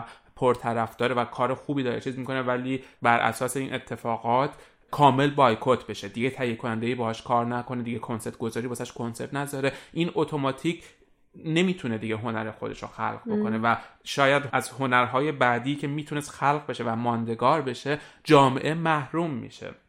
و میدونی آره واقعا خیلی سخته قضاوت کردن در مورد این قضیه. من خودم به شخصه فکر میکنم به طور سیستماتیک این آدم‌ها نباید بایکوت شن. من میگم خیلی خوبه که این آدما افشا شن، در موردشون حرف زده بشه با صدای بلند، ولی باز باید بهشون اجازه کار بدیم و اون وقت من مخاطب باید شخصا تصمیم بگیرم دلم میخواد برم کنسرت این آدم یا دلم نمیخواد برم کنسرت این آدم. یعنی این حتی شاید خیلی بایکوت انسانی تری باشه. فرض کنیم که مثلا این هنرمند کنسرتشو بذاره، کنسرت گذارم باهاش قرارداد ببنده ولی بلیتاش فروش نره. خب این یه چیزیه که اون وقت اجتماع تصمیم میگیره که این آدمو بایکوت بکنه. ولی اینکه سیستماتیک یا بیایم تمام قراردادهای هنری که بسته شده با این آدم‌ها کنسل بشه، این آدم‌ها کامل حذفشن، یا مثلا حتی در مورد هنرمندان نیستش، همین آدمایی که مثلا تو حوزه آیتی بودن تو ایران، مثلا یکی از مدیران دیجیکالا خیلی در موردش این مسئله پیش اومدش و بعد این از دیجیکالا رفته بود داشت میرفت یه جا دیگه استخدام بشه، اون شرکت به مثلا که این چیزا اومد اینو ریجکت کردن. و میدونیش حالا شاید تو بر اساس یه اشتباهی که تو یک زمانی کردی بر اساس ناآگاهی کل زندگیت از بین بره، دیگه نمیتونی کار پیدا بکنی، نمیتونی زندگی بکنی، نه هیچی. نمیدونم، یعنی من میفهمم که خب اندوه اون قربانی به قدری بالاست که شاید اهمیتی نداشته باشه زندگی این آدم در مقابلش، ولی از اون ورم یه ذره سخته که یک آدم به خاطر یک یا چند اشتباهی که تو دورانی از زندگیش انجام داده باشه بخواد همه زندگیشو یهو ناگهان فروپاشی بشه و از بین بره و از دست بده. میفهمم حرف تو، ولی خب یکم من روی این قضیه وسواس دارم از این نظر که فکر میکنم که چرا ما روی چیزای دیگه اینقدر سختگیرانه نگاه نمی کنیم. یعنی در لحظه دارن چقدر آدم میمیرن، چقدر حرفه‌ها از بین میرن به خاطر تصمیمات خیلی ساده. و مسئله که خب خیلی واضحه اینه که زندگی جای عادلانه‌ای نیست، یعنی قرار نیست عدالت در زندگی باشه. به همین سادگی آدمی که در اوج شکوفایی و موفقیت پاشو میذاره این ور خیابون ماشین زیرش میکنه اصلا میمیره دیگه، فرصتی نداره براش که بخواد این اتفاق بیفته یا مثلا زندگیشو ببینه. خب زندگی قرار نیست عادلانه باشه، هرچند که بازم من فکر میکنم که واقعا این مسئله به نظر من یک اشتباه نیست. آدمایی که این کارو میکنن معمولا یک بار نمیکنن و ببندن و برن. آدمی که آزارگری چو ادامه میده تا وقتی که موشش گرفته نشه یا احساس خطر نکنه. و مسئله بعدی اینه که تو در مورد سیستماتیک بودن یک کاری حرف زدی که مثلا بایکوت سیستماتیکی که کوین اسپیسی شد یا بازیگرای اونجا مثلا هاروی واینستین باعث شد چقدر مثلا بایکوتش ضرر ببینه. به نظر من اون بایکوت سیستماتیک نیست، در واقع اقتصاده که حرف اولو میزنه. چرا اون تصمیم رو گرفتن؟ برای اینکه وقتی این قضیه رو شد اتومات فکر کردن این آدم اگه کاری بکنه دیگه خریداری نداره، یعنی مهره سوخته میشن خود اون آدم ها در لحظه. اون خواننده یا موزیسیانی که اسمش مطرح میشه تو این قضیه، من فکر نمی کنم هیچ کنسرت گذاری حداقل توی کامیونیتی های ایرانی اینقدر دلش برای مسئله زنان بسوزه که بگه که من تو رو سیستماتیک بایکوت میکنم. نه، ولی میدونه احتمالا ریزش بیننده داشته باشه، ریزش تماشاگر در واقع خواهد داشت و باش قراردادی نمیبنده. و فکر میکنم این عامل اقتصادی توی همه جای دنیا حرف اولو میزنه. یعنی این بیرحمی، بیشتر اگر بیرحمی هست به نظر من نگاه اقتصادی داره، سرمایه میاد. آره سرمایه‌ایه، تا از نظر اینکه آخه تفلک مثلا چرا. ما واقعا از بعد انسانی فکر نمی‌کنم کسی، کاش واقعا میشد، حالا نه برای این قضیه ولی برای چیزای دیگه، یه راهکاری اینطوری اندیشید اگه اینقدر اخلاقیات مستقل از اقتصاد بود، ولی نیست. آره قبول دارم یه قسمتش سرمایه است و اخلاق هیچ نقشی تو اینجا نداره، ولی همش سرمایه نیستش. یعنی به یه ترندی ایجاد میشه که باید مقابله بکنیم با این آدمایی که اسمشون مثلا در اومده به عنوان یه متجاوز. اون کنسرت گذار از نظر اخلاقی شاید اصلا واسش هیچ اهمیتی نداشته باشه، ولی از نظر چیزی که جامعه داره بهش تحمیل میکنه اینه که وقتی میتو جنبش میتو اینقدر بزرگ شده، من نمیتونم با این کار بکنم. لزوما فقط به خاطر سرمایه نیستش، یا قسمتش هم به خاطر برچسبایی که دوباره به خودش میچسبه و به خودش زده میشه از این کار جدا میشه. یعنی اینجا میشه اون بایکوت سیستماتیکی که اتفاق میفته. و گفتم ببین، من باز تاکید میکنم، من نمیگم که اشتباه این قضیه، به هر حال این مردا یا ما مردها باید تقاص این هزاران سال مردسالاری رو پس بدیم. این به نظر من یه واقعیتی که اتفاق میفته، ولی خب از اون ورم یه ذره دردناک میشه دیگه. من به عنوان مخاطب اثر هنری وقتی به این قضیه نگاه میکنم، ولی با این استراتژی موافقم که به عنوان اینکه مثلا بخوایم یه آدمی که آزارگر بوده در واقع رو به صورت شخصی وقتی بهش نگاه کنیم، یعنی بیشتر منظورم آدمایین که تو جایگاه‌های تاثیرگذاری نیستن و تصمیم گیری و قدرت، یه روشی که خیلی خوب شناخته شده و دارن روش هم خیلی کار میکنن تو سیستم قضایی، اصطلاحاً بهش میگن عدالت ترمیمی. و تو این مسئله اینجوری نیستش که یک نفر در واقع متجاوز باشه و یک نفر قربانی. سعی میکنن برای لفظ قربانی از لفظ بازمانده استفاده کنن و برای متجاوز بیشتر از لفظ مسئول، فرد مسئول. و اینا رو روبروی هم میشونن به جای اینکه بخوان مثلا اونو تنبیه کنن و یا از قربانی بپرسن که مثلا چه خواسته ای داری. اینا رو سعی میکنن با جلسات مشاوره بسیار، حالا تصمیم نهایی رو در واقع اون بازمانده میگیره که دوست داره چیدمان جلسه به چه شکلی باشه و کیا حضور داشته باشن، ولی اینا رو روبروی هم قرار میدن و سعی میکنن بین اینا دیالوگ برقرار کنن در جهت بهبود حال بازمانده. برای اینکه یکی از اولیه ترین چیزایی که معمولا اکثر کسایی که حالا ما اینجا هم میگیم همون کلمه بازمانده های این مسئله دوست دارن بشنون و پذیرفته بشن، اینه که فردی که این کار رو مرتکب شده بهشون بگه که بله تو درست میگی، من این کار رو انجام دادم و انکار نکنه. و سعی میکنن گفتگوهای بین این دو طرف رو به سمتی ببرن، حالا اینقدر که با اون آدم حرف میزنن، شخص مسئول در واقع، که به این سمت بره که اینا این مسئله بینشون باز بشه و اون آدمی که این کارو کرده خیلی صریح جلوی اون آدم دقیقاً بگه من این عمل رو انجام دادم و این خطای مغزی تو نبوده، خطای ذهنی تو نبوده، مشکلی از طرف تو نبوده که من این کارو کردم، من این کارو انجام دادم، تو مقصر نبودی تو این قضیه. که بسیار این روش نشون داده که هم برای کسی که این عمل رو انجام داده به لحاظ کنترل این مسئله خیلی مهم بوده و کارآمد بوده و هم برای کسی که در واقع قربانی این قضیه بوده. و خیلی وقتا برای شخصی که در واقع حالا ما بگیم متجاوز بوده، از خانواده ها میخوان که سعی کنن فضای حمایتی رو براش به وجود بیارن، سرزنشش دوباره نکنن که چرا تو این کارو کردی و اینجوری نباشه که حالت ایزولیشن و طرد به خودش بگیره که انقدر مثلا بره توی قاره تنهایی خودش که مثلا دوباره از این کارو بدتر به یه شکل دیگه به قصد انتقام انجام بده. و از اون ورم فکر میکنم ماها به عنوان شخص ثالثی که مشاهدهگر این قضایا هستیم، بهترین کاری که میتونیم بکنیم خیلی وقتا سکوته. یعنی اینکه خیلی وقت میبینیم این روزا مثلا در حمایت از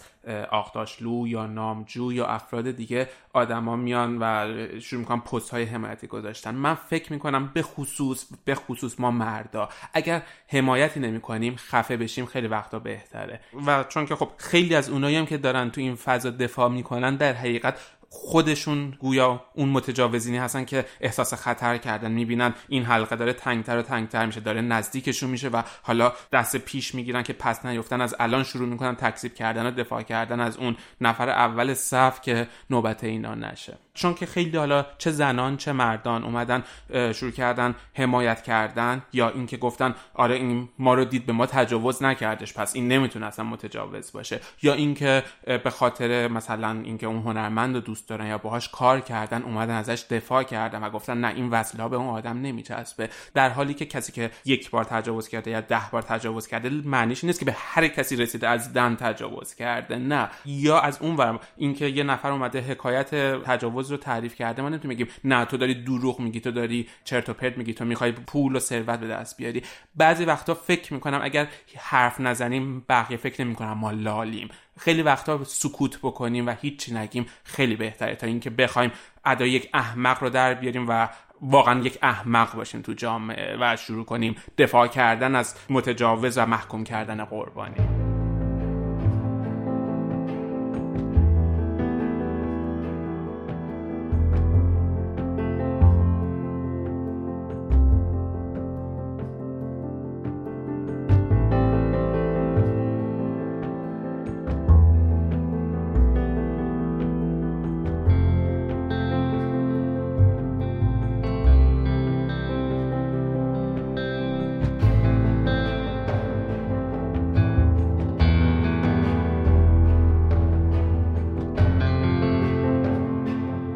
که شنیدین قسمت 21 از پادکست سکوت بره‌ها بود تحت عنوان هیس دخترها فریاد میزنند. نظراتتون رو در مورد این اپیزود هر جایی که دارین گوش میدین خیلی خوبه که بتونید برای ما کامنت بذارید